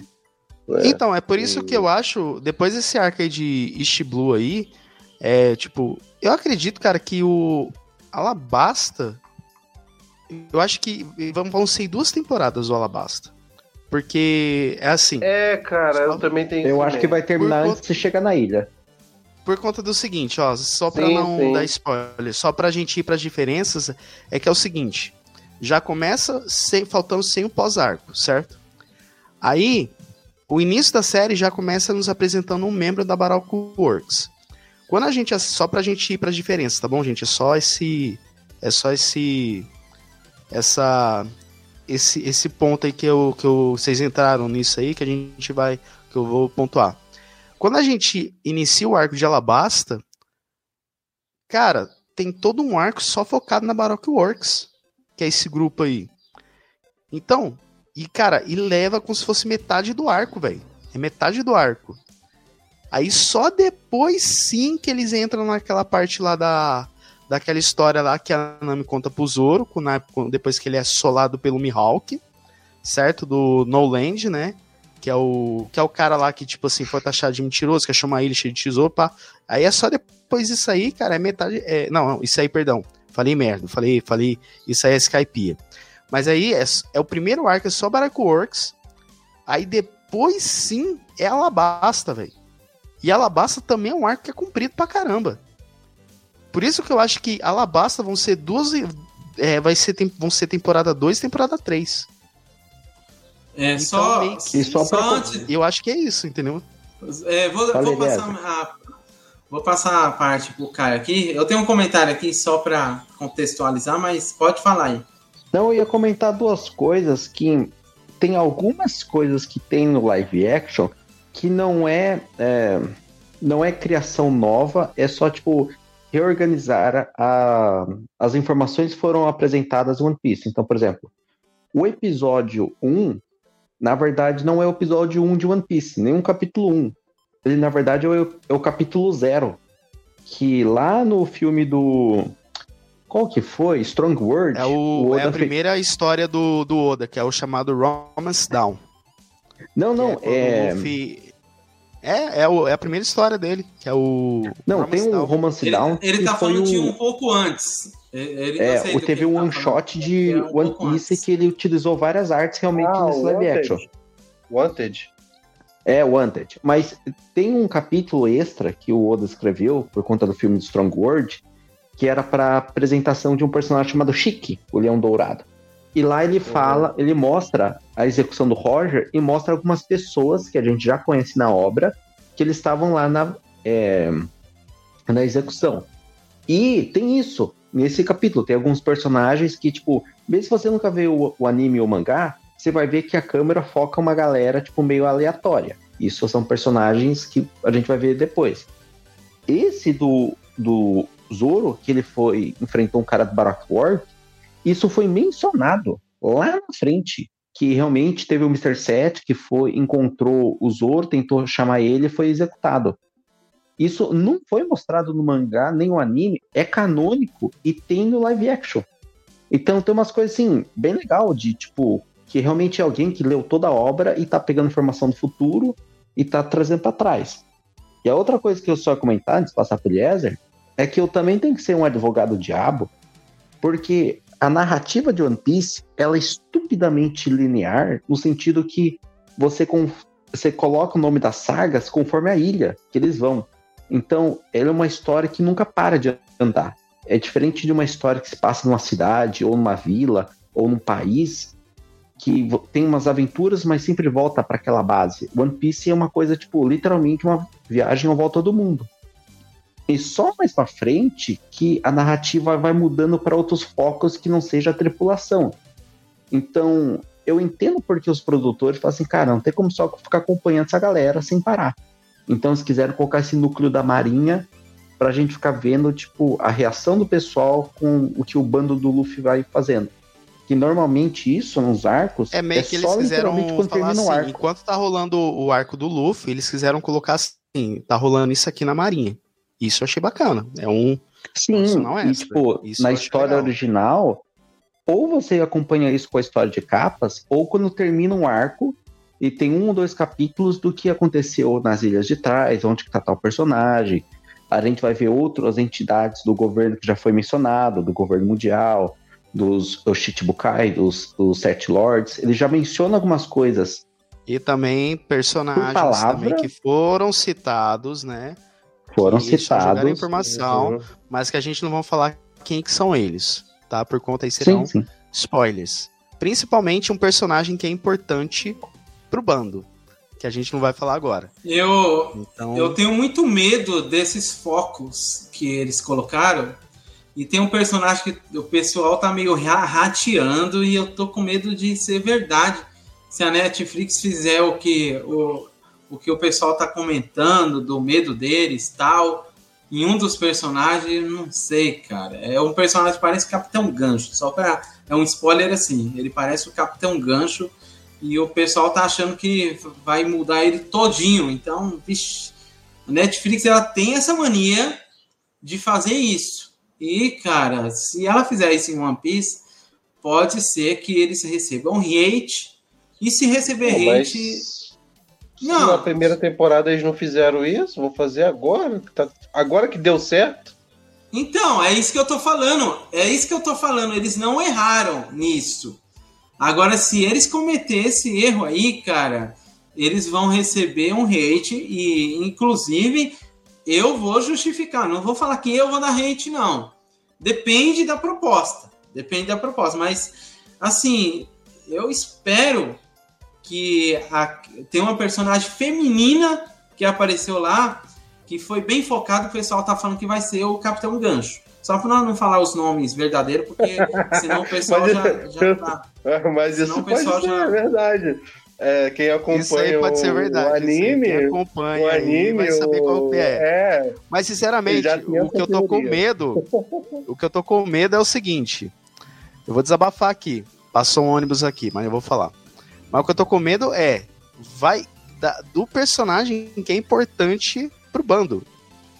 Por isso que eu falo que o Alabasta vão ser duas, vão ser Não, cara, duas temporadas, entendeu? É, essa temporada entendeu? de Alabasta que você tá falando aí, eu ia comentar era exatamente isso, que é, parece que as, os 60 e poucos episódios que fizeram a adaptação, se eu não me engano é Romance Down e, e vai, vai variando um pouquinho, mas quando vai mudar o arco para, para esse próximo arco que vai vir na live action, tem poucos episódios, acho que, para apresentar algum restante da tripulação até eles ingressar para para para Grand Line e enfim. Só que aí vai aparecer vários outros episódios vai aparecer vários outros personagens, né? Não vou também ficar citando para também não dar spoiler, porque é meio chato a gente dar spoiler da série, sendo que o pessoal tá ainda tem que saber o que, que vai acontecer na série e a gente fala então, tudo é por assim. isso que eu tô falando, é por isso que eu, por, por, é, é, que eu tô, ó, Mas Rogério, esses episódios dando que... like aqui. Mas o que eu tô com medo é, é porque é. assim, só pra a gente, a gente ver as diferenças, Boa tarde, é, é o seguinte, é porque é o seguinte, ah, no arco de. o Alabasta tem mais de 60 episódios, beleza. Mas que se a gente for ver, é. Eles não vão conseguir abordar isso numa, numa temporada porque tem duas subtramas. A primeira que é no grupo que eles focaram, que é os apresentaram que é Baroque Works. E é tipo, é metade do, do arco, só falando deles. Aí a transição do arco será o personagem que vai ser importante pro bando. Aí só depois sim é o arco de Alabasta. Eu acho que eles vão só então, pegar esse arco e dividir em dois aí. Então, o que eu tava falando, o, o finalzinho de este Blow, né, dá para resumir em um episódio ou no máximo dois, até eles ir para finalmente para Grand Line. Tranquilamente. Só que, só que depois da Grand Line você tem é, tem o arco tem o arcozinho lá do, da Baroque Works, aí tem o a, a ilha de Drum, tem não antes da ilha de Drum tem tem o Little Garden do Little Garden, né, dos Guerreiros Elbaf. Aí tem a Ilha de Drum. Depois da Ilha de Drum, se eu não me engano, vai vir sim o arco de, Al de Alabasta, que no, no anime eu acho que é lá pelo episódio 90. Que ela, e Alabasta termina Sim, mas tudo, esses dois arcos que você falou, Jean, já envolve o pessoal do Baroque Works, entendeu? Com essas subtramas aí, entendeu? Sim, sim. Então, assim, ele, só que, tipo, Alabasta é muito grande. Quando ele chega, o, o, tanto, que, tanto de coisa que acontece dentro de Alabasta é muita coisa só para uma. Só para uns. Só para três episódios finais, tipo, da temporada, sabe? Eu acho que não tem. Eu acho que Alabasta. Cara, Alabasta merece uma temporada inteira, porque tem muita trama é política. É isso que eu tô falando, velho. Tem muito é isso que personagem. Eu tô falando. Muita trama política. Então, é porque assim. Tem muita coisa, tudo, é muito ó, personagem. Você vê como que ela basta. Como que ela basta, cara? É um arco assim, sem ser os arcos da Baroque Wars. É, é um o primeiro arco, arco. É o primeiro arco grande e sério de One Piece. Exato, ó, pra é você ver como que eu gostei do, do, do arco, assim. Eles, ele, eu acho que eles vão. Eu só não sei como que eles vão abordar essa parte, porque é um arco que tem política, tem parte de ditadura e não sei o que. Isso que eu achei legal do, desse arco. Aí eu acho Victor, que. O que o Paulo falou. Vou, não, primeiro é eu vou fazer o seguinte. Pode falar. Vou, pode não, falar, não, vou falar. fazer o seguinte. O Paulo Vitor fez uma pergunta que é continuação da linha de raciocínio de vocês. É, só para dizer aqui que Alabasta Depois tem 38 cara. episódios no, no anime, 60 capítulos no mangá. Será que dá para adaptar isso em uma temporada? Não dá. Passar pro Caio. É que falar na verdade, dá? Paulo. Pela lógica. Uma temporada? Pela lógica aí dá, dá. Se for só a parte de Alabasta, só a parte de Alabasta Uma sim. temporada Mas aí a parte somente em Alabasta é... dá. Somente Isso, Alabasta uma dá. temporada de Alabasta dá. O que não dá é em um episódio, aí é diferente. Não, não. A parada é que essa primeira temporada, ela cobriu 45 episódios do anime. Então, se a gente for pra essa lógica, que nem você tava falando assim, ó, capítulo, o episódio 90 começa Alabasta. Então dá certinho fazer outra temporada começa com Logtown, vai para o Cabo dos Gêmeos, vai para Whiskey Peak, vai para Little Garden, vai para Drum, termina ele chegando no na Ilha de Alabasta, como que essa temporada terminou com ele chegando em Logtown. Então, tipo, termina a lógica termina com o Cliffhanger aparecendo aquele certo personagem que é, ué, do mesmo jeito, exatamente, do mesmo jeito que terminou essa temporada mostrando fulaninho com dois cigarros na mão queimando coisinha do Luffy, uhum. aparece, termina a segunda temporada, cidadão com uma taça de vinho. Beleza. Exatamente. Exatamente. Então, se vocês, aquela música vocês... lá, Sakeno Binks ainda, hein? Sakeno Binks ainda. Então, se vocês parar para analisar, é, a lógica, se eles utilizar a mesma lógica da adaptação da, de Est Blue, Est Blue, vai dar tranquilamente para ele estar fazendo a Alabasta. A minha única preocupação com a Alabasta, única não, são várias, mas, por exemplo, são um dos personagens que vai vir do Chapéu de Palha, que eu não sei como que eles vão adaptar esse personagem, porque ele no anime é totalmente caricato e não sei se eles vão manter a fisionomia caricata, se vai ser CGI, se vai ser um personagem um anãozinho vestido com. não um sei, não sei. Um anãozinho eu tô, eu tô com muito. Eu tô com muito medo de, de, dessa adaptação, hum... mas vamos ver. Vamos ver o que, que vai ser desse pô. personagem. Uma criança também poderia ser, mas vamos ver. Vamos ver o que, que vai ser. Mas é um medo que eu tenho. E outro, assim como outro foi medo. os homens peixe, pô. Pode ser maquiagem. Não, se for, se for um cosplay tudo bem, tem uma cosplay desse personagem que eu gosto pra caramba, lá, que eu sigo lá no Instagram. Então, tudo bem, mas vamos ver. Agora, tem essa questão de adaptação, é, eu não sei como vai ser uma adaptação política, como que eles vão abordar esse tema, porque One Piece, é, a maioria não sabe como funciona. De início, só foca na tripulação. De início, o foco é só o chapéu de palha, mas depois o leque vai se abrindo. E quando o leque se abrir, o Chapéu de Palha, eles vão ser o protagonista de uma longa história política que tem por, por trás do anime. E nessa história política tem muita coisa envolvendo muita coisa, é muito. É, é uma coisa puxando a outra. E aí, cara, vai ser meio complicado. Porém, vamos só analisar Alabasca, que vai ser praticamente o, o próximo arco com o vilão final, que eu não vou falar o nome para não dar o spoiler, mas vou chamar de Capitão Gancho. Esse. Puta, eu saquei já. qual que é o personagem. Eu saquei. Nossa, velho. Eu saquei esse personagem. Agora que eu deu delay aqui, ó. É, mas agora você sacou, né? Enfim. E, agora, e aí, pode dar certo que neles fizeram com o, o nosso nariz espinhudo, que não era para ser nariz espinhudo. Era para ser nariz de serra, né? É um visual que, enfim, eu, eu, eu, eu, não, eu critico esse visual que eles deram para esse homem-peixe da live action aí, porque não é para colocar espinha, era serra, pô. Ele é um peixe serra, pô. Mas tudo bem, né? Vamos, vamos passar um paninho que eu, que eu, eu vou falar meu jargão aqui nessa, nessa análise de série. Eu vou passar Eu vou, vou pegar o pano do, do Nando lá pra, pra dar pra você lá, que a saga do pano pode, vai Pode me dar o pano né? do Nando que eu vou. É, eu vou, dar, eu vou, vou pegar o, o pano dele lá. Mas o nariz do peixe serra é daquele jeito mesmo, pô. É daquele jeito não, lá. Com espinho não. É, o nariz do é, peixe serra. Era o Rony, ele fez, uma ele fez uma pergunta aqui, ó, que eu achei interessante para vocês. É, ele falou assim: que ele desistiu One Piece por conta do, do número de episódios. E depois o live action ficou a, naquele gás de ver novamente. Será que vale, ah, será que vale a pena ver uma hora por dia por um ano e pouco por isso? Sinceramente. E aí? Vale, cara. Ó, sinceramente, no, é que nem a gente. Quem era o protagonista que tava numa outra live action nossa, o Jonathan?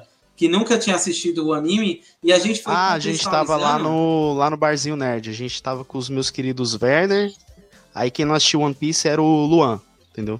Aí, aí conforme a gente foi citando o mangá e o anime, o cara ficou morrendo de vontade de ver o, o mangá, o anime. Principalmente da, da, da, da, É, porque a gente. Eu sem querer, eu dei spoiler o que acontece com, com o Luffy. Eu fiquei. Aí eu me segurei depois.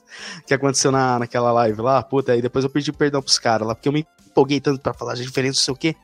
Aí, depois que a gente falou lá, o Kaijian, que, que é a ação Akuma no Mi, o cara falou, porra, agora fiquei com vontade de assistir. Porque, é porque na série, ficou vago na série. Ver, ficou na vago. série ficou muito vago o que são as Akuma no Mis. Eu achei que faltaram eles explicarem com detalhes, né? Pô, a função da fruta é isso, não sei o que, e papapá, e não sei o que e tudo mais. Então eu achei essa diferença aí. Já vamos entrar nas diferenças só pra gente não ficar teorizando e dando spoiler mais pra frente.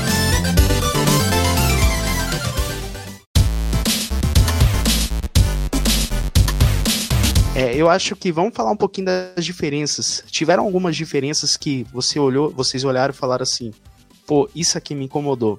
Pode ser que a diferença do anime com o mangá, o que o live action trouxe de novo. Tiveram diferenças que vocês ficaram incomodados e que poderiam agregar para esse live action? Vamos iniciar pelo Caio. Quanto a fatos, ter tirado alguma coisa, colocado outra, ou ter tipo, antecipado algumas informações, nada me incomodou. O que me incomodou mais é mudança de personalidade de personagens. Eu não me incomodo com a presença do Garp no começo da história. Eu entendo narrativamente porque eles querem colocar também um foco na Marinha e, tipo, não largar o Kobe. Tipo, o Kobe a gente vai ver literalmente 300 capítulos depois. Nossa, mas. E depois ele some e só depois o 900 Ele aparece só no, no pós do Enes Lobby, só depois disso. É, e, e, depois ele some de novo, você vai ver ele depois em Marineford. Então, eu gosto Ixi, do Kobe e, tipo... Ele é, não, ó, ele é aquele Kobe que ele é introduzido, some, reaparece, soma de, soma de novo e, e, depois ele aparece só que passando perrengue, mas tudo bem. Sim, sim. E, e, a parada assim, tem personagem aí, principalmente o Kobe e o Helmepo, que a própria história não é o, original não desenvolveu e aqui desenvolve bastante. Literalmente colocarei tipo história de capa e eu gostei muito disso, sabe? Tem muito personagem que tem mais é, entre aspas tempo de tela. O Zef mesmo, aquela conversa que ele teve com o Garp, não tem no original, mas eu assisti aquilo como se fosse o original mesmo, que tipo assim, um Garp teria essa conversa com o Zef ou que o Garp, que deu o discurso final da execução do Garp, não é canônico, mas para mim assim, faz todo sentido estar lá, sabe? Ele é, tinha que ter dado aquele discurso final. A minha questão de personalidade é, por exemplo, esse Garp não é o Garp original. Não é a personalidade dele, ele não é tão preocupado com o emprego dele, de, da marinha, ele tem outra vibe, sabe? E parece ele que tá todo personagem. Ele caga pra Marinha. Ele é muito foda-se. Eu adoro o Garp exatamente por isso. E todo personagem, principalmente da tripulação, ele é a mesma personalidade, só que o tom ele é um pouquinho para baixo. Então, o Sanji aqui é mulherengo. No anime no mangá, o Sanji é gato. Ele é gato de gritar, de fazer coraçãozinho no olho. E é meio bizarro porque eu tô vendo galera que começou o mangá e o anime, largou exatamente por quão exagerados os personagens e adorou live action porque é uma versão mais moderada, entende? É, então, Ainda é a mesma coisa, mas não é. Essa mudança do Sanji eu entendo porque. Esse é o, é esse é o peixe que, que foi inspirado no, no Arlon, que o Jean compartilhou aqui, ó. Que a gente reclamou peixe um pouquinho. É... É o narizinho é, de espinho. O Gia tá certo nessa. Narizinho de. Tá certo. É esse peixe aí, ó. Então, quem vai então, quem, Oda, quem você dese... depois eu, não vai estar tá, quem, quem reclamar, quem tá live vai estar tá vendo Oda. aí. Beleza. reclama com o Oda. Reclama com o tio Oda, assim, reclama com o tio Oda, tá? Fala, Jean, fala, vai reclamar com o Oda. É, então, eu tava falando que o, o, esse lado do Sanji, eu acho que seria muito problemático ser abordado em, em principalmente em se tratando de live action, né? Porque é, venhamos convenhamos, o Sanji, ele é um assediador, né? O tempo todo, com o nariz sangrando, olhando pro, pros corpos.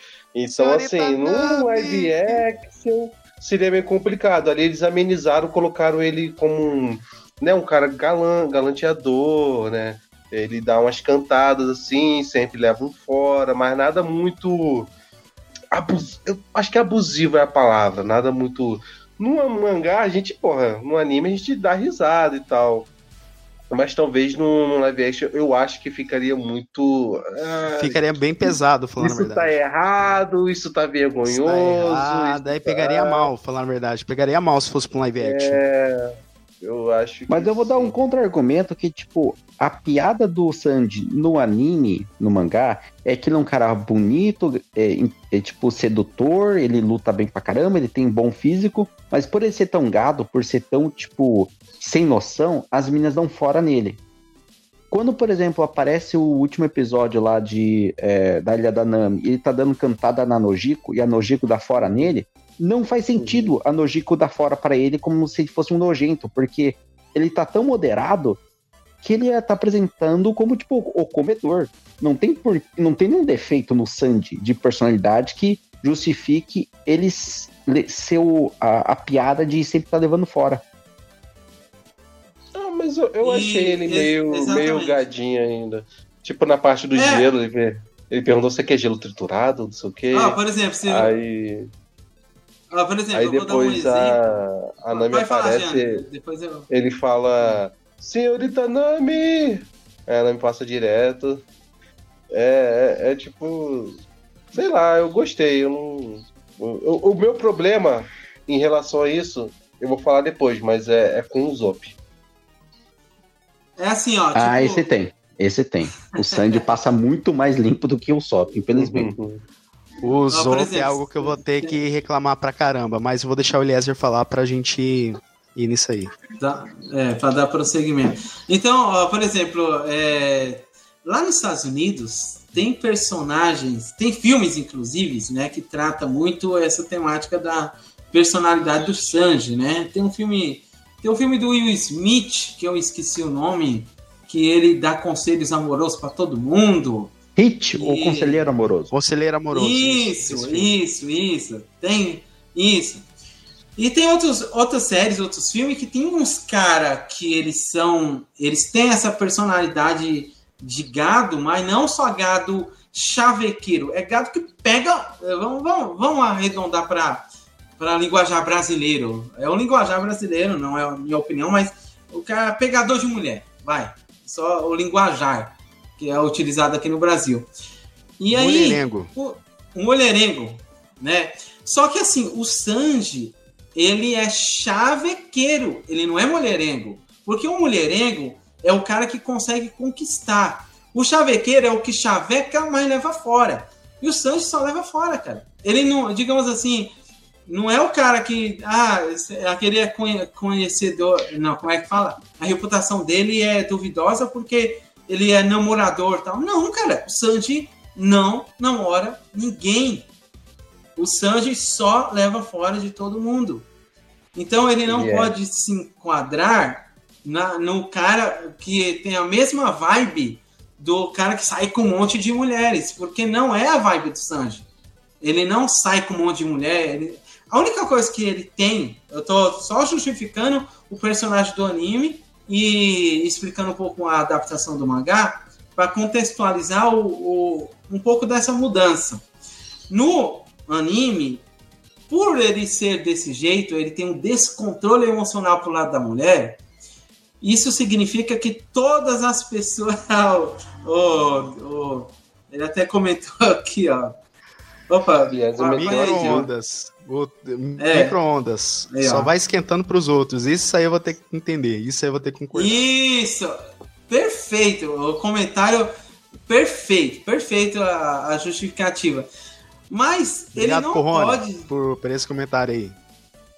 Ele não pode ter a mesma, a mesma fama de um cara que, tá, que é conhecido. Vou, vou, um outro português. Brasil, não sei se hoje é utilizado, mas antigamente era utilizado como cara galinha.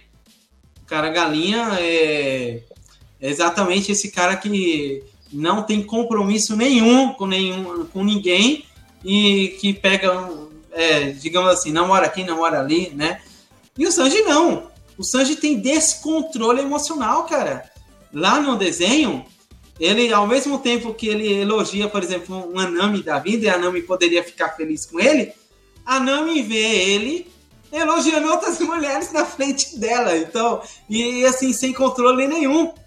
E aí fala, cara, como vai dar, como, como que vai dar um, uma chance com um cara desse? Aí o cara falou sobre ah, não fazer sentido ele ter tomado aquele fora da, da daquela menina lá da, como é o nome da? Nojiko, Nojiko. Nojiko. Então, exatamente. Aí, de fato, se você for levar pro, pro contexto do, do da live action, não faz muito sentido naquele contexto da live action, porque ela nem conhece o cara, mano. O cara tá, entre aspas, não tá vendo ela, ele ser um, um gado e chegar aí nas outras pessoas também e tal. Enfim, né? Aí tem essa tem essas diferenças aí. Eu não achei ruim, eu prefiro pra live action já já entrando nesse ponto aí, vocês acreditam que o Sandy ele vai tipo, vai ter essa transição de mulherengo, né, pra gado ao longo do, da série aí ou não? Pode ser que tenha. Acho que já tá, né? Tá caminhando, tá caminhando pra ser é. um gado, como ele é no anime. Eu acho que vai ser essa versão mais moderada. Tipo, o tom que tá é, agora, de todos os, os, tripulantes, eu acho que, tipo, ele é o, o, ator, o ator, personagem que eu mais senti carisma, sabe? Para mim, o tom dele tá perfeito. O que eu comentei é que não é tanto para essa temporada, só que mais para frente vai ter personalidades mais bizarras do que o Sandy é. Não vou entrar muito spoiler, mas tem um certo esqueleto que se a galera tá problematizando o Sandy no anime, o Senhor Esqueleto é um nível acima, sabe? De abusado. Quebra Puta que me pariu. Ele Quebra regra. aquele, aquele, lá quebra, aquele lá quebra. Aquele- Ele seria E é processado no dia de hoje. Ó, ele eu comecei falasse a o ver que ele o, fala no arco anime. do- Eu comecei a ver o arco que Hum. ele entra, depois que eu pulei tudo ali, eu falei, não, aquele lá vai ser o limitador de tudo ali. Se Ou, ele por falar, exemplo- né, Caio, o que ele fala lá no, no anime, ele seria processado no dia de hoje, cara. Só dele comentar isso aí. Então, mas assim, a minha questão é, eu e tem muita coisa nesse live action que eu bato palma porque eles não tiveram medo de pegar material de origem. A gente falou muito, tipo assim, do visual, das roupas coloridas, cabelo colorido, do Dendemushi, do, dos poderes ser bizarro, sei lá o quê. Mas tem outras coisas malucas em One Piece, sabe? Que é, é tão estranho que até pra galera que é de mangá e anime, largam One Piece exatamente por esse estranhamento. Até para contexto de Naruto, Bleach, Fair Tail ou o que seja, One Piece ele tipo fica um pouco, ele sai da curva porque ele é cartunesco mesmo. O meu ponto nem vai ser no Brook. Ah, já falando, rapaz. Mas vai ter um personagem que trabalha nessa organização, Baroque Works, que é muito querido dos fãs, especialmente de mim, que ele é de uma linha da galera chamada de Okama, Ali eu vou ver se a Netflix vai ter culhão. Eu quero ver botar ele do jeito que tá no mangá e do anime.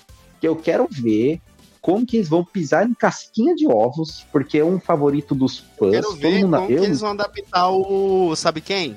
Como é que eles vão adaptar, sabe quem? É um personagem que foi citado no. Ah, no se eles chamaram o Jim Carrey pra fazer esse personagem. Eu ia falar Puta, de meu Carrey agora, Tem que mas... ser ele. Não pode Não, ser ó, nenhum mais. Será, mano? O- é o seguinte. Ele é muito caro, é, mano. Só pra gente. Eu acho que não vai só chamar pra ele, não. gente focar nas diferenças, eu sei que a gente se, vocês estão se empolgando muito, mas o que eu tô com medo é, eu sei quem que é ele, não sei o que mais, eu já, eu, tanto que eu, eu, eu assisti o One Piece Red por conta dele, né, mas quando é citado o Jinbei, eu só não sei como é que vão adaptar ele, se a Netflix vai ter culhão pra adaptar ele do jeito que ele é mesmo, ou se eles vão suavizar muito na aparência dele. Ô, Jonathan, você tá indo muito pra frente, Jonathan. É, lá Então, na é por isso-. É porque ele é citado. Não, mas É porque ele é citado, entendeu? É porque Ele ele, é é E só citado. pra falar uma parada do, do que o John falou, Entendeu? eu adorei o fato que é mencionado o nome do Jinbei e quem comenta é o Arlong. No original não, e- é. No original, adorei ah, isso. não. No original é mencionado, mas não é o Arlong, né, que menciona o. É o, aqueles dois é caçador de recompensa, amigo É, do, o- do Zoro. Eles que comentam. Eu adorei que o Arlong deu aquele, tipo, aquela emoção que só mais pra frente você vai entender porque o Arlong não gosta do Jinbei. Então teve umas mudanças é, no roteiro que faz sentido pra caralho, sabe? Ou pelo menos, tipo, amplia a obra. Isso eu fiquei muito feliz. E só pra comentar, Sim. eu adorei essa escolha artística de colocar o cartaz de procurado na frente da introdução dos personagens. Porra, quem teve essa ideia? Parabéns. E o- e Parabéns, dá um aumento pra esse filho da puta. Fazendo essa interação, sabe? Ó, uma coisa que eu queria perguntar pra vocês é se é que talvez eu não percebi isso no anime. É que pra mim eu gostei muito da mãe da Nami ser uma refugiada de guerra da Marinha. Eu só não sei se isso tem a ver tem no anime ou se é algo Tem, novo pro tem. live action porque eles construíram toda uma carga dramática em cima. Talvez eu nem assisti. Talvez eu não assisti, passei despercebido tem. e não vi. Assistiu Tem, sim, né? assistiu sim, você só passou despercebido. É, passei despercebido. É, porque. Mas é, deram é, mais tempo de tela desenvolvimento pra ela aqui Deram mesmo. mais tempo de tela, isso eu gostei. Deram mais tempo de tela e nessa carga dramática aí, isso aí eu vou ter que elogiar. Porque era algo que eu, eu, eu sempre queria ver. Pô, por que, que essa personagem carrega essa mágoa? E deram umas putas de uma- um tempo de tela absurdo. Que eu achei que eles não iriam botar. Que é nesse caso aí que eu vi essa diferença aí. Mas uma coisa que eu vou ter que. Que eu falo que a série só empurrou ali na, com as próprias pernas foi o caso da Queen A, que é a amiga do, do Zoro lá que treina não sei o quê. Porque meio que. Pelo que, que dá pra entender é o seguinte. É, no anime, essa, essa diferença aí, o que, que acontece? O pai dela cita diretamente que ela não pode ser o melhor espadachim. E tem toda uma construção de carga dramática. No live action, só. Toca aí, vai. Cita aí que você é Parece que vai. Parece que é. pode. que é da, da mente dela, né? Ela que tá se É, é. imaginando Então, pelo, por ela ser mulher, não vai sabe? Exato, faltou esse flashback aí da, da Kuiná. É isso que eu senti. Porque o que acontece? No anime, Uhum. cara, é uma puta de uma carga dramática do caralho. no anime, no anime, no anime é tão pesado essa parte, porque É eu lembro pesado, é pesado. E ficava, ficava teorizando se ela de fato caiu na escada ou se ela cometeu sepulcro. Entendeu? Sim, é verdade isso. Se ela própria se matou. Ou se ela se. Isso, exato. Entendeu? É, e- mas Cara, aí no é, anime. é pesado pra caralho no anime isso ver. aí, cara. Eu quando assisti, falei, porra, caralho. Que foda. Então, É em que comparação esse- com o flashback do Sandy, que deixaram mais pesado do que era do original, sabe? No flashback do É, Sandy, acho que foi o melhor. O flashback do Sanji foi o melhor de todos. Foi o, foi, o- eles pegaram diretamente do mangá, pô. Aquela, aquele lance dele do Zef comer a própria perna. Isso não tem no anime, mas tem no mangá. Não, e mostrou, tipo, onde Sim, que ele sim. cortou a pedra, tem sangue. Isso aí a gente pode falar também. Sim, sim. Tem sangue pra caralho nesse live action. Tanto que no É. primeiro episódio que a Álvida tá macetando a cabeça da galera com um porrete e você vê, tipo, sangue no chão, ô, louco, bicho. Uhum. Limpa aí, Kobe. Limpa aí. É. Limpa aí, Kobe, é isso. Oh, mas uma coisa que eu vou ter que. Uma coisa assim que eu senti falta é. É. Eu sei que a gente já tá nas diferenças, a gente já andou o Blue inteiro, mas que. É algo que eu e Elias a gente criticou até mesmo na outra live que a gente participou lá no Barzinho Nerd é. Faltaram. Faltaram os 50 tons de drama na parte da, da Nami. Porque na obra original, puta que me pariu, velho. A Nami se corta assim. é, que é pesado, mano. Sobre isso também. O, o Jean, inclusive, falou que tem umas críticas para fazer. Se você quiser emendar, ô Jean, a- esse, comentário e, e já fazer suas críticas também. falar já- meus já pontos negativos. da Isso, série? seria até bom jogar. Joga aí, porque a gente já Tá. pode até comentar a respeito disso. Não, então, vou, aproveitando já o gancho pra, da Nami, o que, o que faltou nessa série foram as vilas.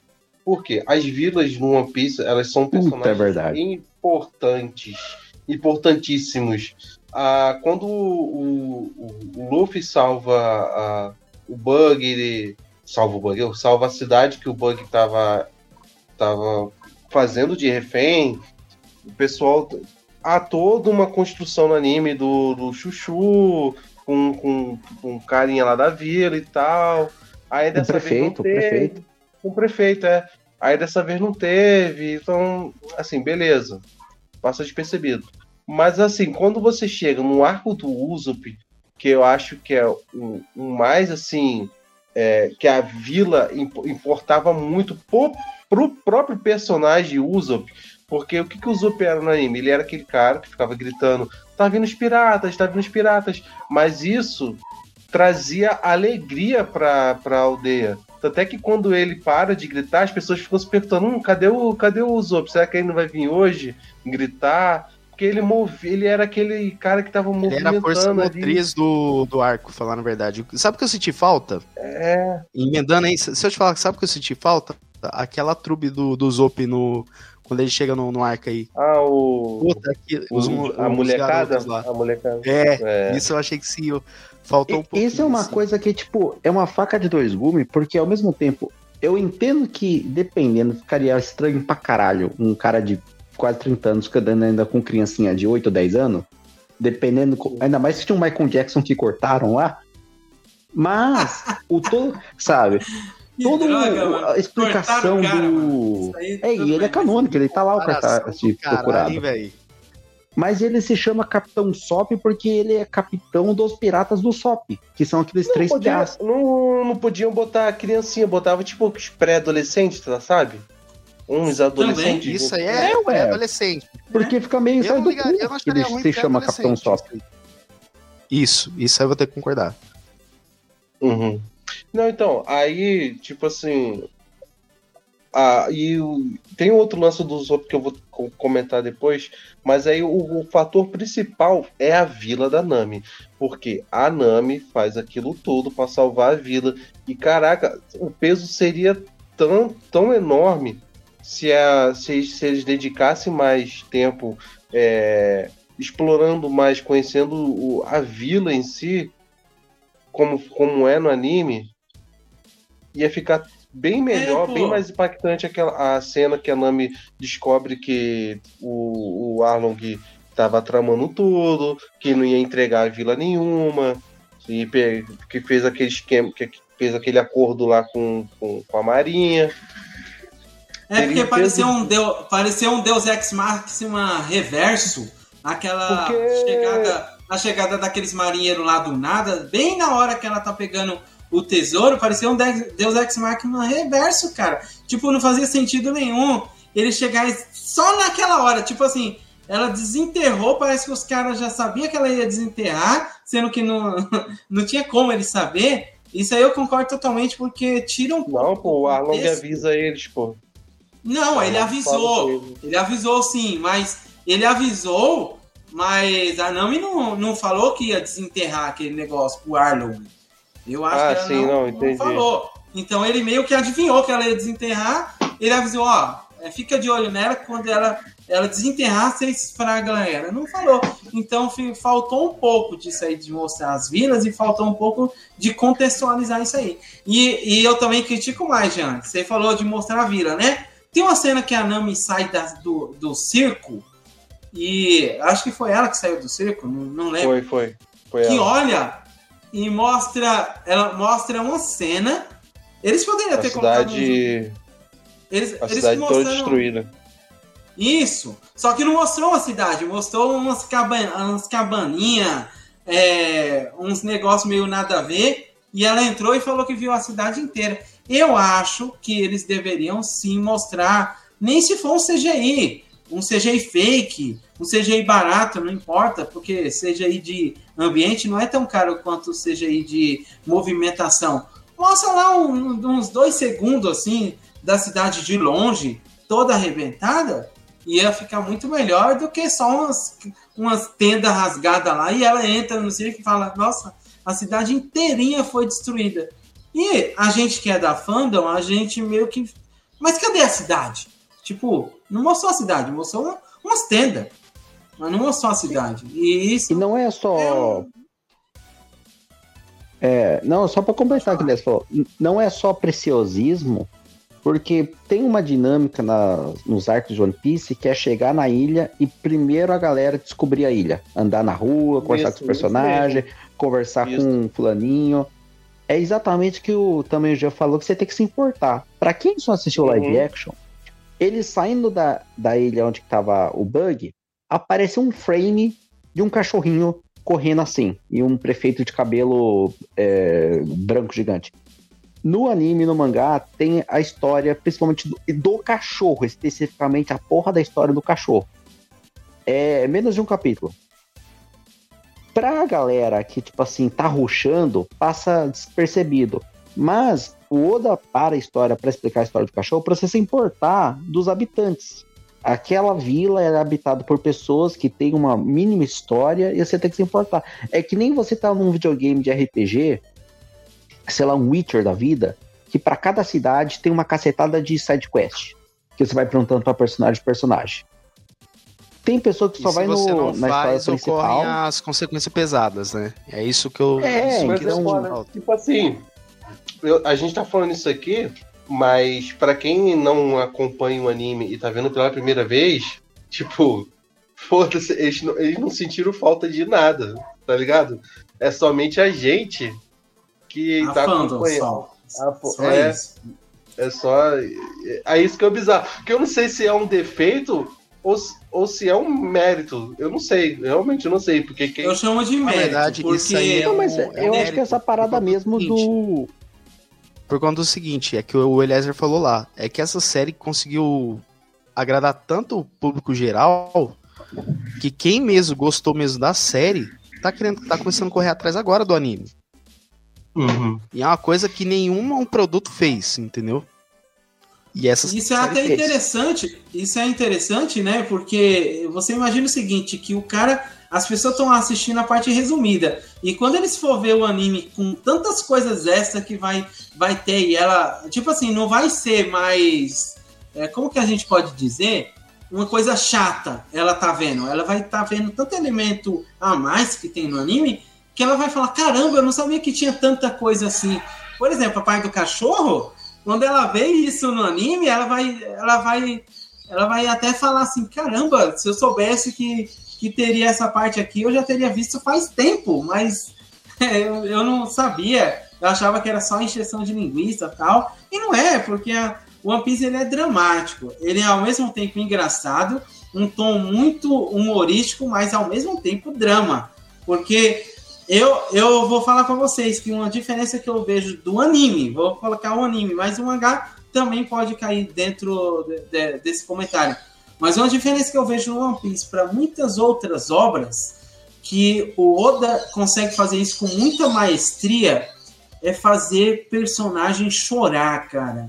Fala sério, mano. Fala sério. Lá no Japão, é, eles têm um pouco de dificuldade. Senti isso aí, falta da Nami chorar, de... hein, cara. Puta que me pariu, hein? É, é não, na live action ela mandou muito mal, né? No choro. Mas não, não, não o pior, o pior, sabe choro, o pior de, de, dessa parte da, da Nami, tipo, lamentando não sei o quê? O pior é que, pô, no anime você tem todo um. Ela enfia na faca assim na tatuagem. Ela enfia a faca e enfura a pele. Nesse aí eles colocaram ketchup. Nesse aí você só vê do, dois dois sanguinhos assim, lá. sangue assim.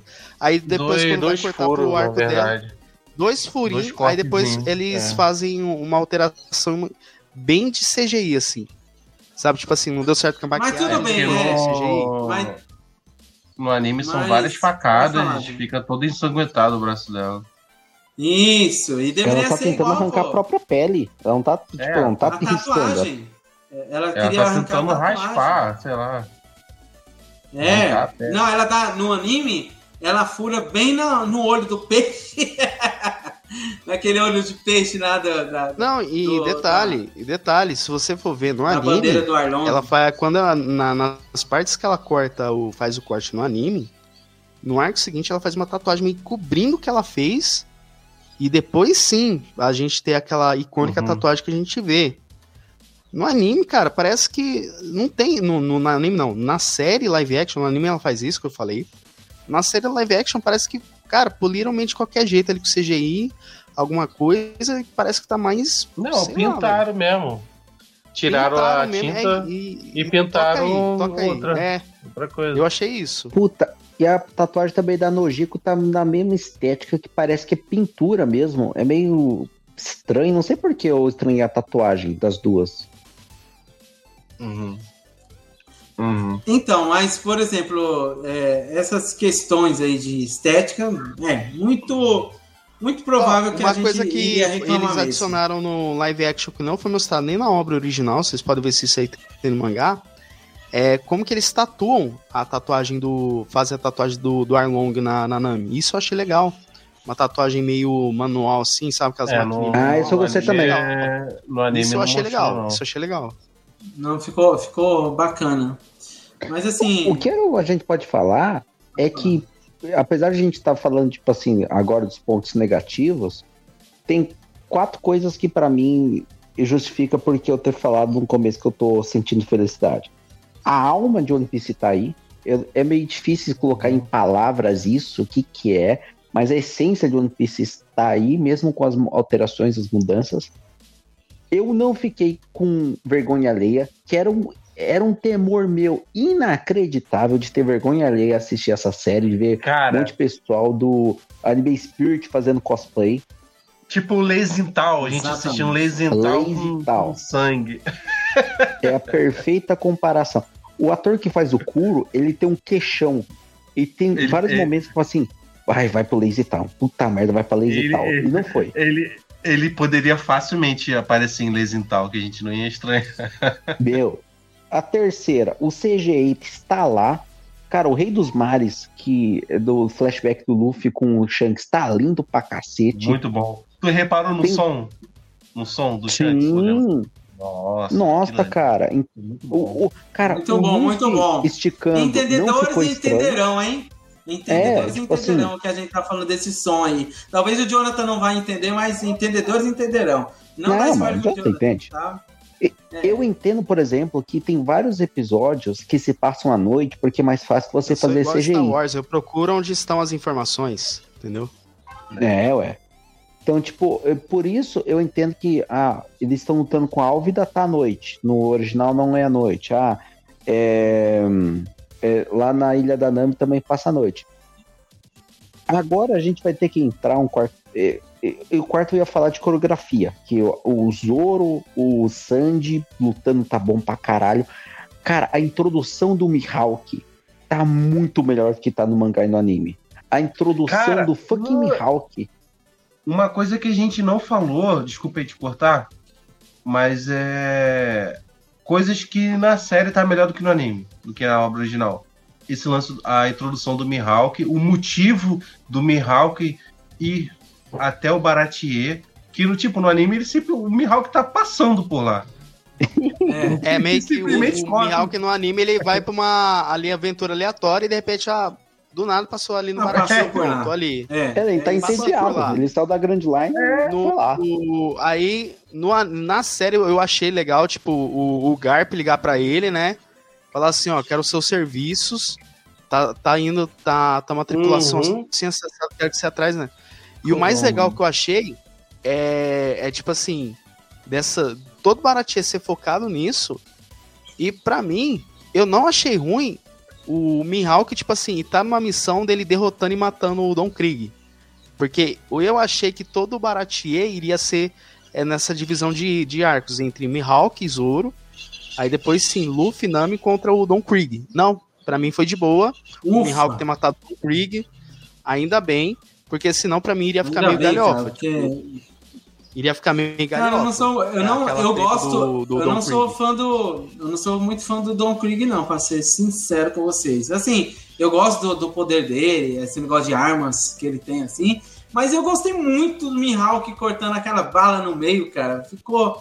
E, e também ele cortando aquele navio no meio. É, eu tava assistindo com outra turma aqui, é, a turma da família. E quando o Mihawk cortou o navio do meio, naquela distância, alguém daqui da família falou: Eita, mentira! Muito bom isso. Esse, esse tipo de comentário, Porra. cara, é bom. Sabe por que é bom? Porque você consegue comprar o personagem e se impressionar com ele, mano. Tipo, você fala, caramba, o cara tá numa distância gigantesca, o cara faz aquele, aquele corte central, tchum!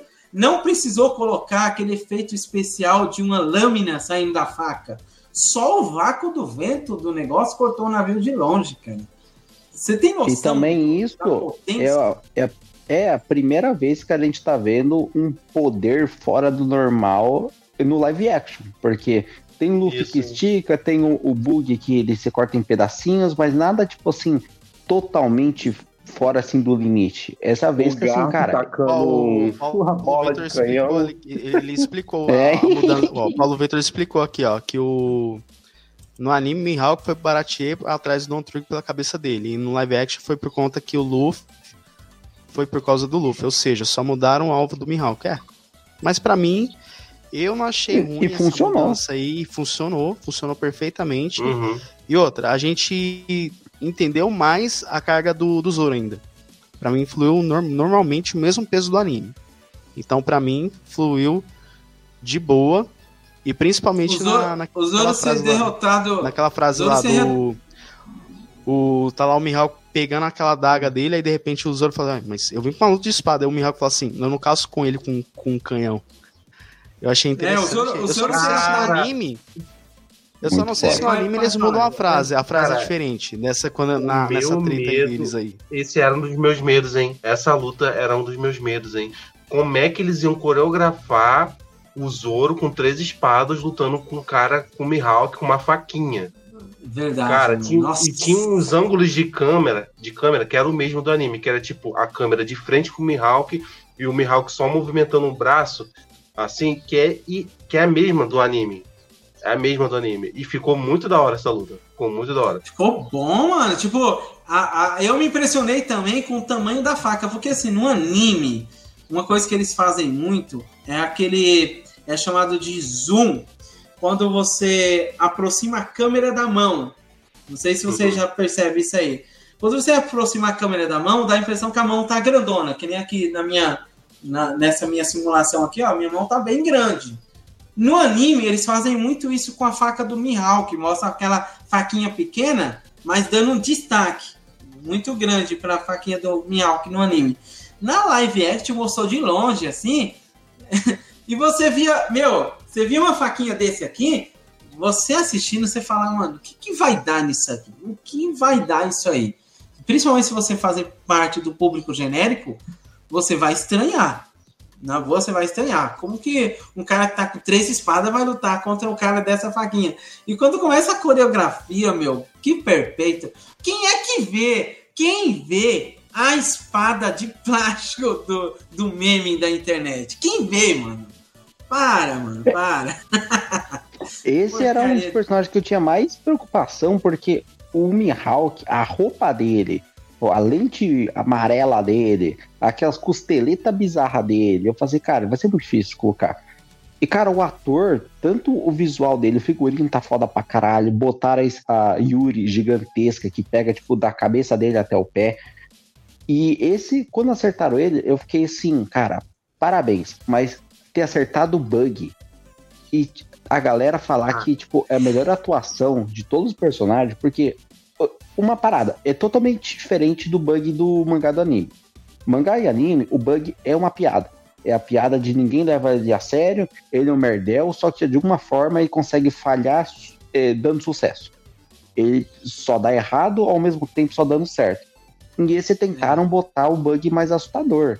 Cara, o fato de é... ele ter acorrentado o pessoal da cidade para ser é o público creepy. dele é, é creepy pra caralho. E, tipo, ficou muito bom, ficou, ficou bom. bom. cara. Ficou e bom. aquele prefeito ficou lá bom, tava lá, viu, Caio? Aquele prefeito que você citou lá, tava sim, lá. Sim, sim, tá lá. Ele tá lá. Tá. lá. Até o cachorro tá acorrentado, mas não mostrou.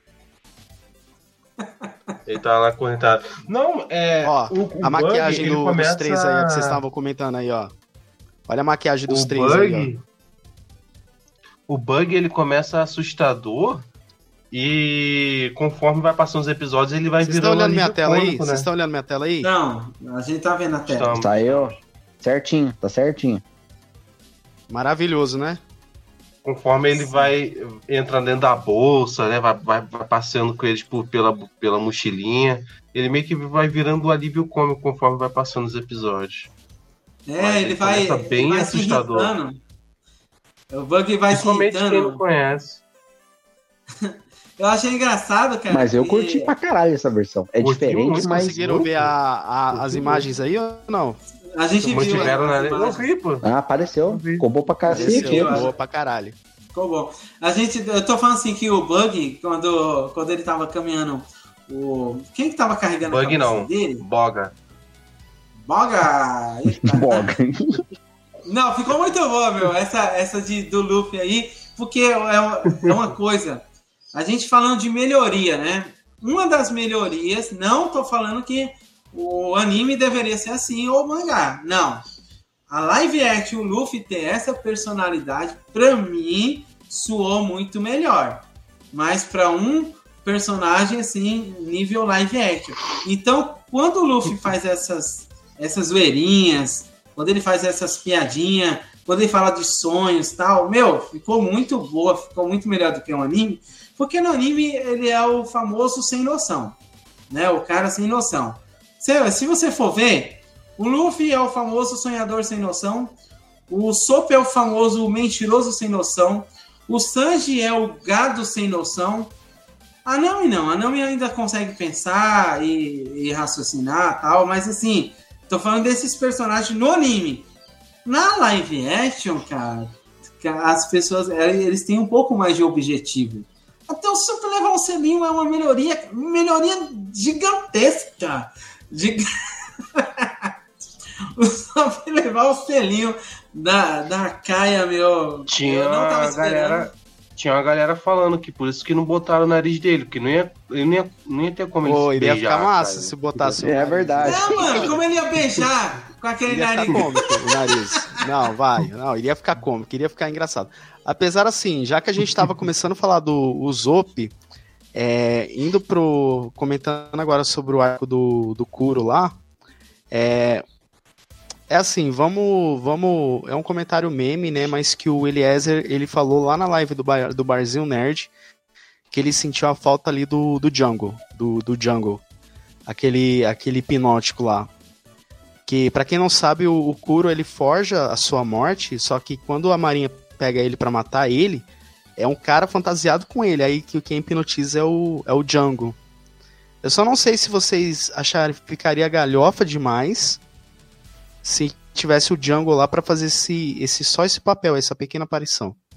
Para mim, eu eu não vi. É, é, para mim foi assim, foi um plot que se faltou, não fez falta, só continua, entendeu? Eu é que assim, eu não, eu não senti falta.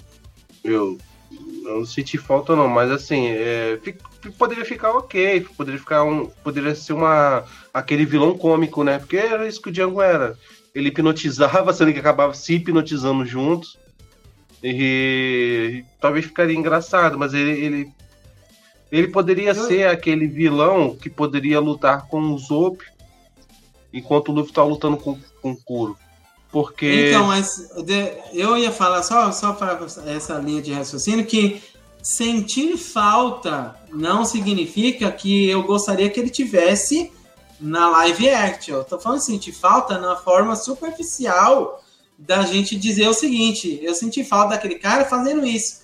Mas não significa também que eu, eu gostaria que ele tivesse na live action, porque se ele tivesse na live action, talvez não teria tanto impacto quanto no anime. Então, digamos assim, é, é um sentir falta, mas que eu não queria o cara lá né? A não ser se fosse, sei lá, uma, um Michael Jackson da vida, entre aspas, fazendo uma referência aos personagens em que eles foram inspirados. Aí seria legal. Vamos colocar aqui, se o Oda falasse assim, vamos, vamos, vamos colocar uns, umas inspiração. Eu, eu me baseei o Django e tal personagem, é, mas ele anda que nem o Michael Jackson, e de repente ele aparecer dando os passos do Michael Jackson para trás. Ah, seria legal pra caramba. Mas né, isso de uma forma né, superficial, não, não é para focar nisso, entendeu? Mas eu senti falta nesse. Só contextualizando, mas pode continuar. O Gianni. O Gianni não. O Gianni, não, e já emendando outra cara. pergunta aqui, eu queria saber de vocês. Se. É porque assim, nesse arco do, do Kuro, é, no anime, tá na obra geral, eles vão pro lado de fora, assim, da mansão. Eu achei se vocês acharam que ficou excelente, dá uma pegada mais de suspense, que todo esse rolê foi no, na mansão, ou vocês acreditariam que poderia funcionar mais, sei lá, por um lado mais externo da, da mansão lá da Caia? Para mim, eu gostei. Eu achei que eu só, a única coisa que eu só reclamo do Zop é poderia, opa, que poderia ter encaixado mais humor nele. De resto, para mim é, de boa. A localização não não interferiu tanto para mim, tipo, porque no mangá no anime eles vão lutar literalmente no barranco que tá vindo os, os literalmente nessa noite está vindo os piratas. Eu gostei do fato que dois membros do, da tripulação do Kuro ficaram trabalhando como empregados esse tempo todo. Eu gostei dessa adaptação. Só que Cara, o Sop é o personagem que mais foi mal adaptado. Porque termina esses dois episódios e não faz o menor sentido porque o, o Luffy quer trazer ele pro bando. Porque Isso. ele não apresentou nenhum tipo de Isso. coragem ou é tipo assim, ah, eu não quero ter o Django na história. O Django é muito galhofa. Primeiro que. Parece que, tipo, ah, ele entrou porque o Luffy conhece o pai do, sei lá, dos Puta, isso eu não gostei, não, velho. Isso, é... falar a verdade, é meio que assim, o Zop ele cita o pai dele e o Luffy fala: Não, mas eu conheço seu pai, não sei o quê. Aí o Luffy meio uhum. que, na base do nada, gosta dele. É assim, o Sop não é no meus tripulantes favorito, mas o, o arco dele é um dos meus favoritos. Então, além de não ter nada ele na ilha, tipo, ele não enfrenta o imediato, não enfrenta o Django, então literalmente não enfrenta ninguém. Naquela cena da, que ele tá lutando com o Homem-Peixe, que o cara tá a, atrás dele, daí ele joga ketchup e ele se finge morto. Na história original tem um momento bem curtinho que ele levantando e falando assim: Ah, eu vou voltar e falar que eu lutei bravamente, uhum. mas não deu certo, sei lá o que. Ele começa a pensar nas mentiras para justificar porque ele não enfrentou. Daí ele dá uma coisa assim: Não, eu vou enfrentar. E ele vai lá e enfrenta o Homem-Peixe. Esse momentinho faltou para mim. Isso é o Sop. Uhum. É o cara cagaço, mas em, é no que... calor do momento ele dá um jeito. Ele fala ele assim: Não, eu posso morrer além de, de enfrentar os inimigos, ele tem que enfrentar o próprio medo. É isso que torna o personagem interessante. Ele tá sempre com esses conflitos. Por isso que as lutas dele são mais difíceis para ele, porque ele tem. Porque ele, além de enfrentar o inimigo, tem que enfrentar os medos dele. E As eu acho que isso, é, isso faltou na parte do dessa parte dele com o Kuro. Sabe? Poderia muito bem ele, ele enfrentar o Kuro, se machucar e depois o Luffy aparecer Pô, mas daí, mas antes do Luffy aparecer, já, o Zop já tinha brilhado já, demonstrado quanto ele era bom, quanto ele era capaz. Ah, ele é bom, mostrou quanto ele é bom na cozinha, tacando milho na panela. Ou pelo menos mostra esse lado é, inteligente dele de fazer essas armadilhas, de tipo, é, por exemplo, essa mesma luta com o Homem-Peixe lá, ele usa uma cacetada de coisa, ele não só joga, ele atira na garrafa de álcool do cara, sabe? Ele Tanto que no final ele é, bomba de fumaça, as estrelinhas que ele coloca no chão pro pessoal pisar. Uhum. Todo esse arco na ilha, ele coloca, tipo, acho que é melaço lá na, no barranco que a galera não consegue subir. É. Ele é inventivo pra caramba. É isso eu acho que faltou. E ele faz de tudo pro pessoal da vila não saber que os piratas estão atacando. Piratas de verdade. Sim. Até que, que acaba a luta, o pessoal da vila não faz a menor noção que a vila tinha sido atacada. Tem uma frase dele Cara, que é muito boa, que... tipo assim, eu vou Fala fazer aí, essa cara. mentira que seja verdadeira. Esse é o Sop para mim. É o cara que ele mente pra caralho, mas quando ele também faz mentira boa, não é só mentira para benefício dele. E Sim. nesse momento ele fala: Eu quero que toda essa noite seja uma mentira, eu vou garantir que ela seja uma mentira. Ó, oh, uma coisa que que eu assim, que eu senti um pouquinho de falta muito é. Eu só achei que. Na parte dos vilões, eu achei que todo mundo teve o seu cuidado, mas na parte ali do Morgan, eu só achei só na parte ali um pouquinho do seu visual trabalhar um pouquinho melhor. na Mas isso é um gosto pessoal, eu só não sei a opinião de vocês. Na parte do Morgan, mão de machado. O que, que vocês acharam da aparência dele? Vocês acharam que poderia ele ser mais amedrontador ou não? Não da aparência, mas no mangá ele mata civil. Ele, ele é um problemaço, tá ligado? Ele é uma pessoa, é. tipo, ruim. E na obra ele não ficou, na live action ele não ficou ruim. Faltou ele oprimindo aquele, aquela população ali. Mostrar que até os próprios marinheiros tinham medo dele. Por ele ser tão. tão. tão tão opressor. Porque eu lembro que no anime, quando o Luffy derrota o Morgan, os marinheiros comemoram. Os marinheiros isso, comemoram. isso mesmo. Então eu acho que isso faltou. Isso faltou. Tanto é que eles final... até ajudam o, eles ajudam o Luffy a escapar, os marinheiros. Isso, e, é. E, e, e, o Luffy faz o, se, faz o Kobe se desassociar a amizade entre eles pra, pra não pegar mal pro Kobe. Eu lembro disso. É porque ficou meio estranho o fato de eles ter, ter esse núcleo dos marinheiros exatamente para mostrar que, pro Kobe que tem marinheiro bom, tem marinheiro ruim. O perfeito exemplo é o Morgan. Esse é o perfeito exemplo pra gente saber que tem marinheiro ruim. E no uhum. final do live action aparece ele sendo crucifixo. É, tá no crucifixo porque o Garp colocou lá, mas parece que não tem nada aqui live action justifique ele ter sido preso pelo Nossa, Garp. Sabe? Ele não fez nada tão errado. Não, Tanto que o Morgan eu, ele corta um dos marinheiros no, no original, sabe? E sim, depois ele não aparece mais na obra, beleza, sabe? E tem outra coisa também que, é tipo, Kuro, dá pra né? ver que. É igual o Kuro que não aparece é. na, mais na obra. É, aparece ele é, fugindo no live action, é meio engraçado, porque na obra, tipo, o Kuro foi esquecido. O Morgan então, chega a aparecer depois no anime também.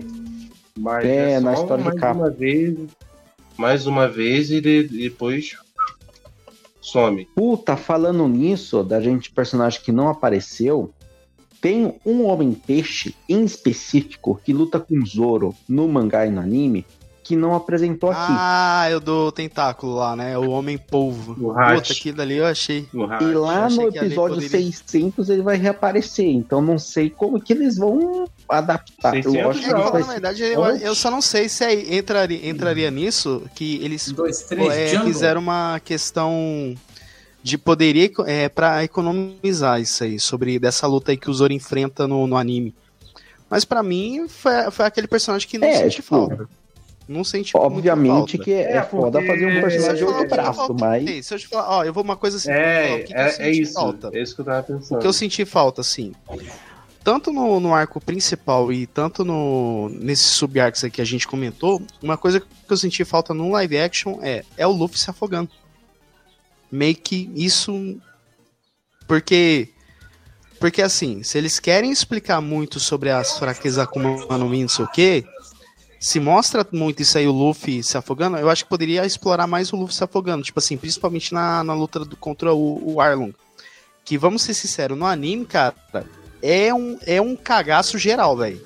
Tipo, daquele negócio do Luffy ser salvo ou não, não sei o que. Então eu acho que eu senti um pouquinho de falta do Luffy se afogar mais passar esses perrengues é. por conta de, de água. Eu só não sei na opinião de vocês. A, crítica, lembra que a gente fez aquela crítica? É o Superman lá, no... é Kryptonito. é, você sentiu falta. É, é então, porque então, de resto é, eu achei isso. Crítica, é uma crítica que a gente fez na, numa outra live, em um outro canal, porque assim, o que, que acontece? o, a falta de explicação do que é a Akuma no Mi não é que não explicou, é que explicou de uma forma superficial. Foi uma explicação de um trecho de uns 30 segundos, não enfatizou que o, as consequências que o usuário tem ao consumir um Akuma no Mi e sei lá, cara, essa parte da, dos efeitos colaterais é o que faz total diferença no anime. Inclusive, ah, eles explicaram melhor na, na live o que significa Akuma no Mi, né? Que é, digamos assim, é um acordo. Por que, que se chama Akuma no Mi? A live fala que.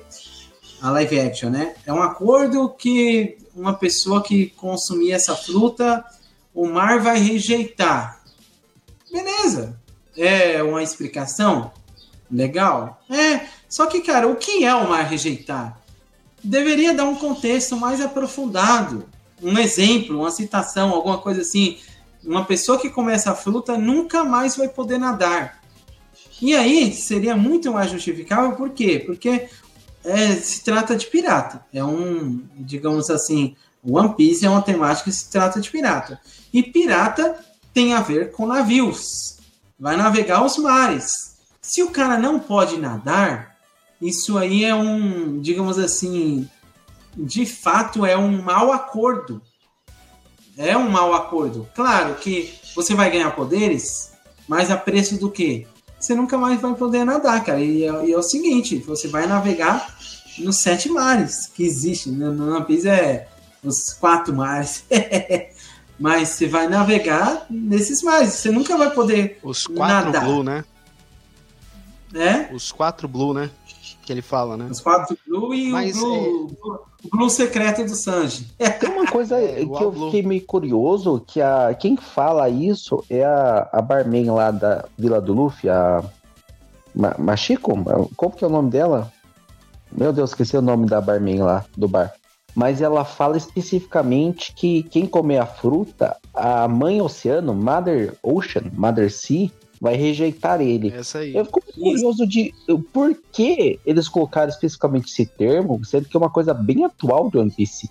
Onde que está o mangá, está citando isso pela primeira vez. Eu queria saber se, tipo, foi uma mera coincidência ou se realmente colocaram esse trecho aí. Não, foi mera coincidência. É igual, uma coisa que eu critico muito, não é, não é criticar, mas o que eu sinto falta é, eu senti o Luffy se afogar mais, só por conta que eles querem explicar o funcionamento da, da fruta, não sei o que, mas eu só senti só o Luffy se afogar um pouquinho mais ali, principalmente no arco. É, do, a, eu acho que o mais próximo Isso. do que o Jonathan quer, quer quer dizer é tipo momentos como o, o Luffy tava preso no tanque.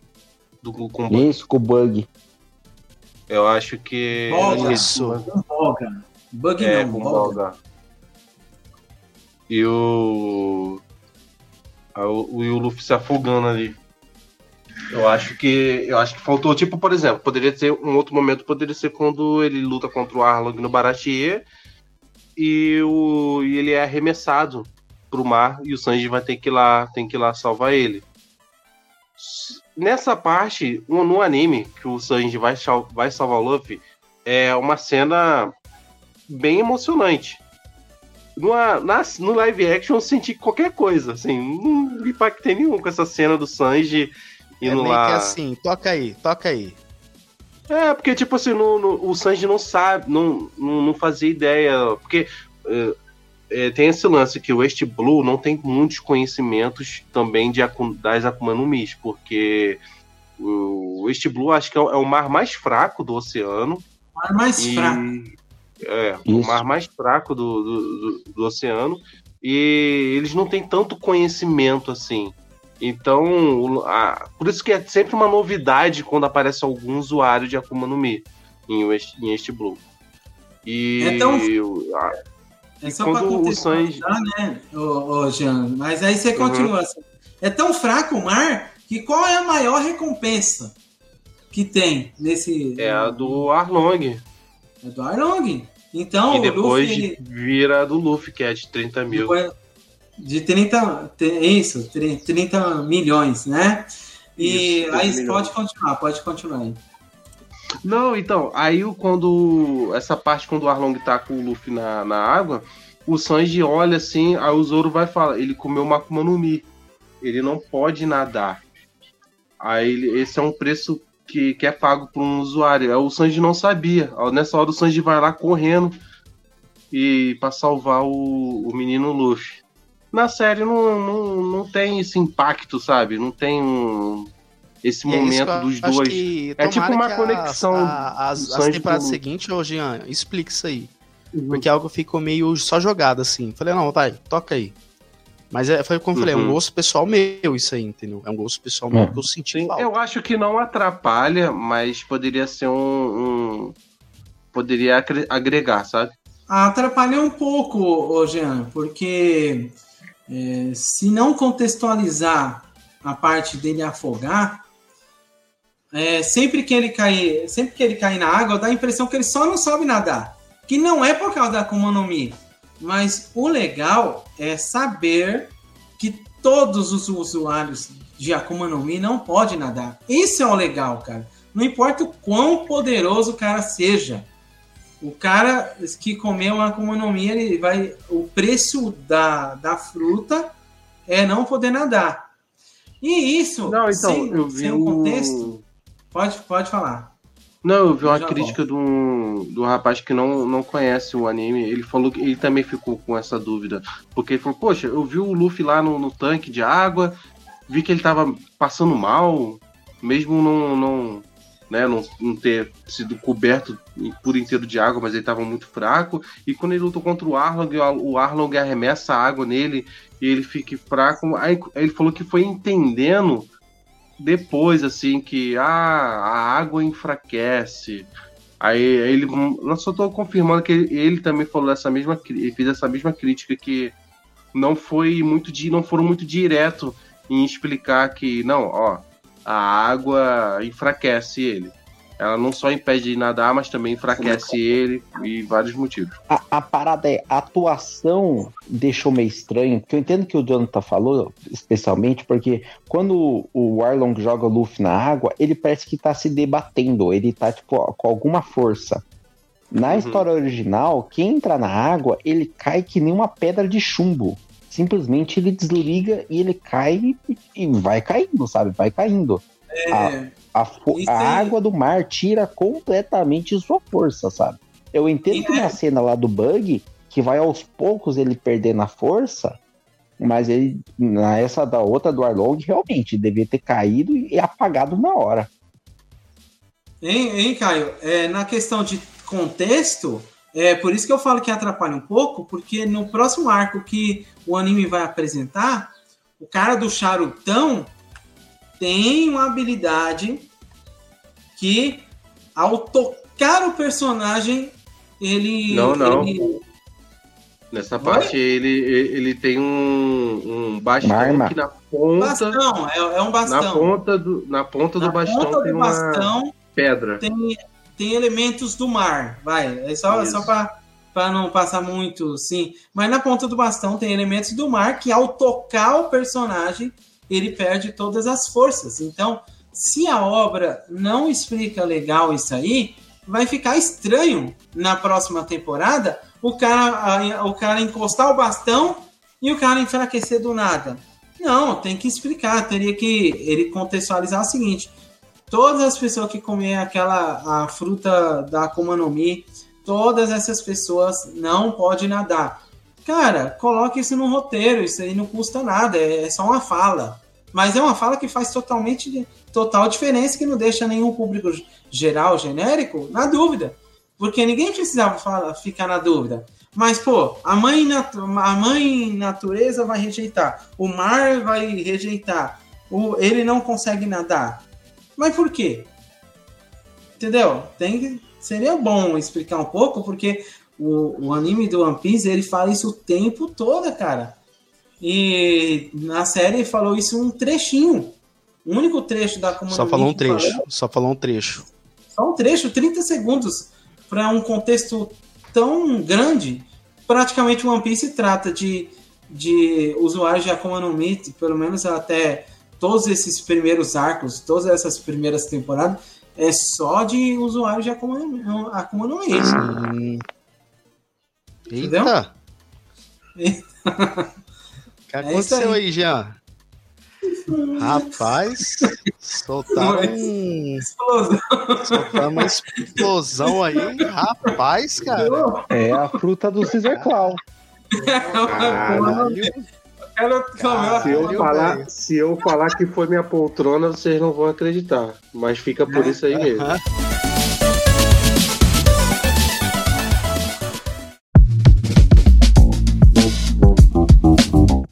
Vamos para as notas.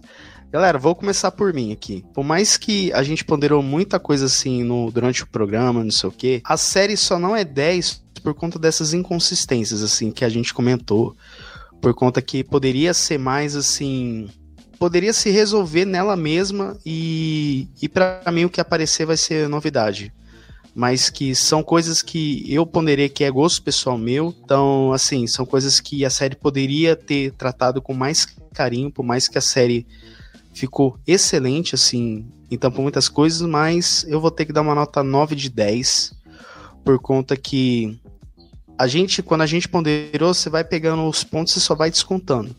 Mas que, cara, pra mim foi um live action que quebrou esse negócio de live action ocidental ruim, não. É excelente. Cada ator ali tá encaixando seu próprio papel, seu próprio papel. Assim, eu gostei do, do Zoro, gostei do Luffy. O Sop eu poderia gostar mais. Nami eu gostei. Então, assim, são personagens carismáticos. Eu acho que seus atores entregaram o que o roteiro pediu. Então, eu acho que são só detalhes que a série poderia melhorar. Tomara que melhore na- nas próximas temporadas. E você, Elias? De 0 a 10, o porquê? Mas qual foi sua nota? 9 de 10. Eu passo a bola aí pros queridos camaradas aí. Não, eu falo. vou rodar o quadrado aí. É você agora. Não, Eu vou- não, é por causa Tem do- que falar. Ah, tem Tem o cachorro latindo. Não seja. Tá. É, Caio, vai lá e explica de 0 a 10 o porquê. Cara, eu. Antes eu vou dar uma contextualizada. Eu lembro de assistir a série do Obi-Wan Kenobi e eu já ter lido material suficiente pra falar assim, cara, já tá tudo feito. É só adaptar. É só pegar isso e colocar o roteiro no ator e vai. E foi horrível, foi horripilante. Eu falo assim, meu Deus, é, como que vocês conseguiram cagar isso? One Piece é o contrário. Eu conheço material, mas eu falo assim, cara, é uma coisa quase inadaptável. De todos os animes, de todos os mangás que eu conheço, eu não entendo como que esse Fora Rurouni Kenshin, fora Samurai X, que é um outro nível de adaptação e dificilmente um dia vai, vamos bater aquilo. Mas para uma série de, de fantasia mesmo, de coisa bizarra, de, cara, de caramujo que usado como telefone. E sem falar que nesse live action teve a versão Bluetooth, que nem tem no original e já avançaram essa porra. Ficou muito bom, cara, muito bom mesmo. Excelente. Então, assim, o que a gente reclamou aqui de tipo de falar, de ah, isso aqui não ficou legal, isso aqui, é porque a gente adora muita coisa e por mim eu reclamo porque eu quero que as pessoas que não conhecem One Piece tenham a melhor primeira impressão da obra. E por conta desse live action, vão pegar o anime, vão pegar o mangá, ou se não os dois. Dito isso, é 9.5. Porque a, o, o que ela acertou. 9.5. Eu não acredito quão Boa o quanto que ela acertou e quanto que ela conseguiu fazer coisa que para mim tá melhor do que no mangá e no anime. Eu só queria que não fosse cringe e não fosse vergonha alheia, ela conseguiu ser algo a mais. Eu tenho esperança para futuro e eu tenho esperança para novos animes e mangás tenham live action não no mesmo estilo, mas com o mesmo carinho. A mesma pegada. É, eles conseguiram pegar a galhofa, proposta de galhofa, e fazer uma proposta mais pé no chão. Isso eu gostei. Eliezer, de 0 a 10 e o porquê? Olha, eu vou diminuir meio, meio pontinho para não falar que eu passei pano 100%, que nem na outra live. Vou dar 9.5 também, não, só para. Ali você passou Porque assim, na, na, outra live eu dei 10. Eu dei 10. Só que é, cada vez que a gente comenta dos defeitos, eu fico um pouco injuriado, sabe? Então, é, eu acho que essas injúrias é, para melhoria da obra. Não é algo negativo para a obra, é pequenas coisas que eles poderiam ter feito que poderia melhorar. 9.5, é, como, como diz né, os nossos amigos é, patolas, é, 9.5 patolas. Do caranguejo, 9.5 é. patolas, né? Mas... É isso aí. É, Jean, 0 a 10 e o porquê? Bom, é, galera, eu, eu ia, eu ia inicialmente dar apenas 8. 8. Mas eu acho que é uma nota um, um pouco injusta com, com meus sentimentos em relação à série e também ao que ela ao que esse live action significa, que é ter dado certo comparado a todas as frustrações que tivemos e durante um bom tempo eu vou dar 9, tá? 9. Eu tiro ponto justamente pelo arco do Usopp. Todo, todo esse, toda a ausência, eu espero que melhore na, nas próximas temporadas, se tiver, espero que tenha. Por favor, Netflix, confirme logo isso. Eu sou uma pessoa ansiosa e não aguento mais. Mais uma coisa vai me deixar com ansiedade. Então, é, eu dou 9, tiro ponto por causa dos outros, espero que melhore. Estou muito curioso para como eles vão abordar, como eles vão adaptar um pato gigante nas próximas temporadas, gritando Carrie, Carrie. Uma não... baleia gigante. Eu quero ver. Uma, uma baleia, baleia gigante, gigante, também. Então eu quero eu ver como é que eles. Não, hein? Eu tô com, a, eu tô com esse pressentimento que Mas a baleia tem que ter. Não vai aparecer. A, ba baleia, baleia vai aparecer. Se não tiver a baleia, a baleia vai faz parte, parte do plot principal de um personagem que ainda vai aparecer. Então a baleia tem que aparecer. Agora o pato, eu acho que ele. Ah, o pato também. Ele faz parte de um, de um personagem que é importante para Não, o pato ele pode, bem. ele pode. Não, o pato é importante. Vai mexer no pato, pato não. É o não, pato é importante. O pato tem, tem um bando do, do, tem um bando do, dos patos lá, pô. Os grupos lá, um bando de patos ah, gigantes. O, o, pato é que nem é aquelas crianças. O pato, o pato ele pode ser eliminado, entre aspas, assim, que não vai fazer falta pra gente que é da fandom, mas não vai causar nenhum impacto. A baleia, não, porque a baleia ela é uma justificativa para um personagem que vai aparecer. Então é diferente o, o uhum, Não, entendi. Eu entendi. Entendeu? Mas, a mas baleia pode... tem flashback, cara. A baleia, a baleia tem, tem flashback. flashback da baleia. Isso. E carga dramática isso. ainda, e carga dramática ainda, carga dramática. É, mas eles, eles, eles, não espera carga dramática porque a live action falta 50 tons de carga dramática. Cara. E também, E também as, fo as foquinhas lá que, que luta com Gifu. Puta que me pariu. Puta não, eu, eu, eu, se for isso, se for isso, não vou falar.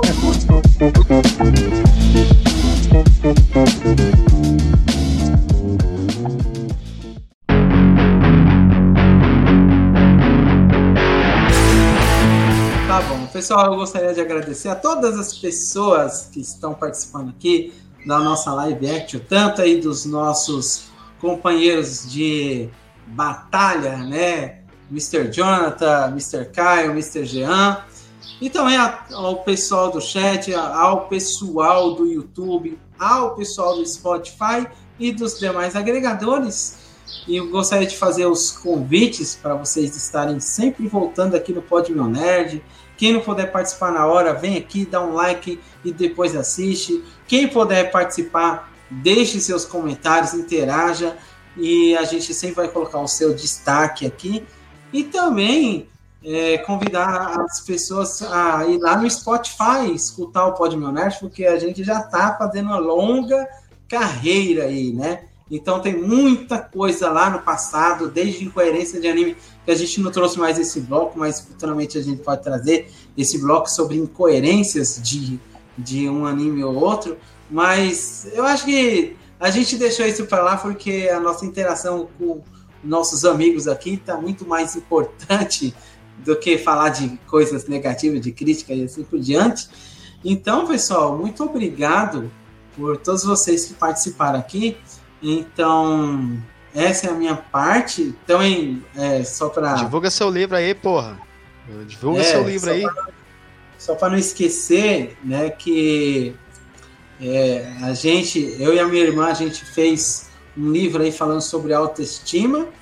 A gente não fez nenhum tipo de vídeo, mas a gente vai trazer um vídeo assim de é o nosso pequeno break, né? Rapidinho de, de 10 a 30 segundos aí, que é rapidinho, não vai atrapalhar em nada na live, mas que é praticamente uma coisa que trata, é, inclusive tem a ver, o próprio One Piece ele retrata esse negócio de ir atrás dos seus sonhos, né, lutar pelos seus ideais, e a gente trata muito isso aí lá num, num livro, né, e é, mais para frente a gente vai estar tá passando, até colocando a tela aqui para vocês verem do que, que se trata isso. Mas, sem mais delongas, é só isso aí que eu tenho para falar e até mais. Caio, se despeça do, do povo e tudo mais, que é sempre um prazer estar recebendo aqui você. E é sensacional o papo que a gente tem aqui. Se despeça aí. Você já falou tudo. É o papo que é sensacional. Ó, duas horinhas e 27 minutos. Fora o papo antes de abrir a live e passou voando. Papo bom. Dá mais ou menos dois episódios e uma introdução do live action, então está maravilhoso. Desejar felizar para todo mundo, quem estava aqui, a galera que comentou, chegou junto. E é isso. Um bom domingão para todo mundo aí. É isso aí, Jean se despeça do pessoal, o que é o Regeek Podcast, que eu sei que vai, vão ter participações minha e do Caio lá em breve, que uhum. vai sair participação nossa em breve lá, né? Sim, Mas se despeça e faz o jabá aí. Bom, galera, muito obrigado aí o convite do Jonathan, mais uma vez, sensacional o papo, é muito bom falar de One Piece, essa obra que eu amo, e eu não mencionei no cast, mas eu fui no Mary, lá em Copacabana, tirei foto, falei com os marinheiros. Eu achei engraçado que, que eu achei engraçado que quem estava tomando conta do navio era, os, era a Marinha. Eu até questionei isso, gravei um vídeo, postei lá no Instagram, né? Eles falaram que fiscalizaram, foi encontrado sem placa, o, o Luffy tava bêbado. E foi, foi a desculpa que eles deram. E lá tinha o Luffy fake, não tinha, Jean? Tinha o Luffy fake outro lá dentro do navio. Não é, não é o mesmo do mangá, é outro ainda, né? Ou seja, o Luffy não pagou IPVA, estavam botando o navio para leilão, assim que é a vida, cara. É isso aí. É isso aí. Foi muito bom, foi uma experiência incrível e queria mencionar também que eu estou trabalhando no Geek Podcast junto com a Cris, que também tem participações aqui no Pod Meu Nerd. E a gente também gravou vários episódios lá no Ohio Podcast, que também tá com a participação do Pod Meu Nerd. Pod Meu Nerd tá em tudo quanto é lugar, tá igual o pai do, do Chris. Tá aí, ó. Onde você, quando você menos espera, o Jonathan tá estar lá. Estamos dentro. Aí, é, lá no, no, nosso podcast do Geek falamos sobre todo o universo geek, né? Falamos sobre tudo, praticamente, né? Nós a, a, a, lançamos apenas um episódio, amanhã vai estar saindo outro, né? E vai ser assim toda semana, toda segunda-feira lançaremos um episódio novo e espero vocês lá. E não se esqueçam, segue a gente lá no Spotify, tanto o Pod Meu Nerd quanto o Geek, de, não deixem de fazer a avaliação, sabe? Além de seguir, dão as estrelinhas, que isso é muito importante para engajar o podcast. Então é isso aí e até a próxima, galera. É isso aí, Jean. Galera, é, se inscrevem nos parceiros aqui que já tá exibindo, o Geek tá aqui. Cara, um bocado geek, Dropcast, Cabine do Tempo do meu querido Samuca, Videoteca do Nando, do meu querido Nando, a Era Nerd do Bruno. E agora tem o Regeek como esse parceiro também. Se inscreve nessa galera, Fluxo 78 do meu querido El. Galera, e novamente, ó, comprem essa HQ do meu querido Elberson Lopes aqui, ó, Mirage, é o Caos da Água uma história sensacional. Já tô, já tô indicando uma história para quem curte ficção científica, pós-apocalíptico, falta de, falta de água. É uma história maravilhosa aqui, ó. Com, com ele escreveu o roteiro, o Elberson, e a galera que ele participou, gente, só com o pessoal que trabalhou na Marvel, na DC, traços fantásticos. Os links para vocês comprarem já estão aqui na descrição, tá bom, gente? para vocês é adquirirem, tá bom? É uma HQ maravilhosa, já terminei de, de ler para a gente marcar entrevista com o Eberson, maravilhoso, nos brindou esse presente aí. É isso, pessoal. Também, pessoal, a gente está lançando os cortes no YouTube. Essa semana já tá, já tem conteúdo já a rodo para vocês. É, então, assim, gente, essa semana que entrar, para quem está assistindo ao vivo, é, para quem não sabe, toda sexta-feira a gente está cobrindo a série da, da Soca de Star Wars. Então, a gente faz lives toda sexta e no dia seguinte já está disponível para você ouvir nas principais plataformas. É, também, pessoal, essa semana que entrar, hoje é domingo, dia 10. Amanhã já vai sair corte e também episódios editados durante essa semana aí. Que vai ter participação da Cris do Regeek, episódios editados. Também está saindo alguns cortes da, de algumas de nossas lives salvas. Também, pessoal, se inscrevem nos canais parceiros que tá indicando aqui. Galera, o Regeek tá começando agora o podcast, mas o conteúdo é maravilhoso. O, o primeiro episódio é sensacional. Amanhã vai sair a nossa participação, me do Caio lá. E também tem outros episódios da gente participar. Um marca aqui, o outro volta. E a gente. É, e essa troca, pessoal, de eu, eu eu sei pouco de One Piece, mas essa troca que essa galera explicou, eu fiquei muito mudo aqui só ouvindo esse pessoal, porque essa troca é muito massa, pessoal. É isso, pessoal. A gente está nas principais plataformas, no Instagram, no YouTube. Se inscreve no nosso canal. Então é isso, pessoal.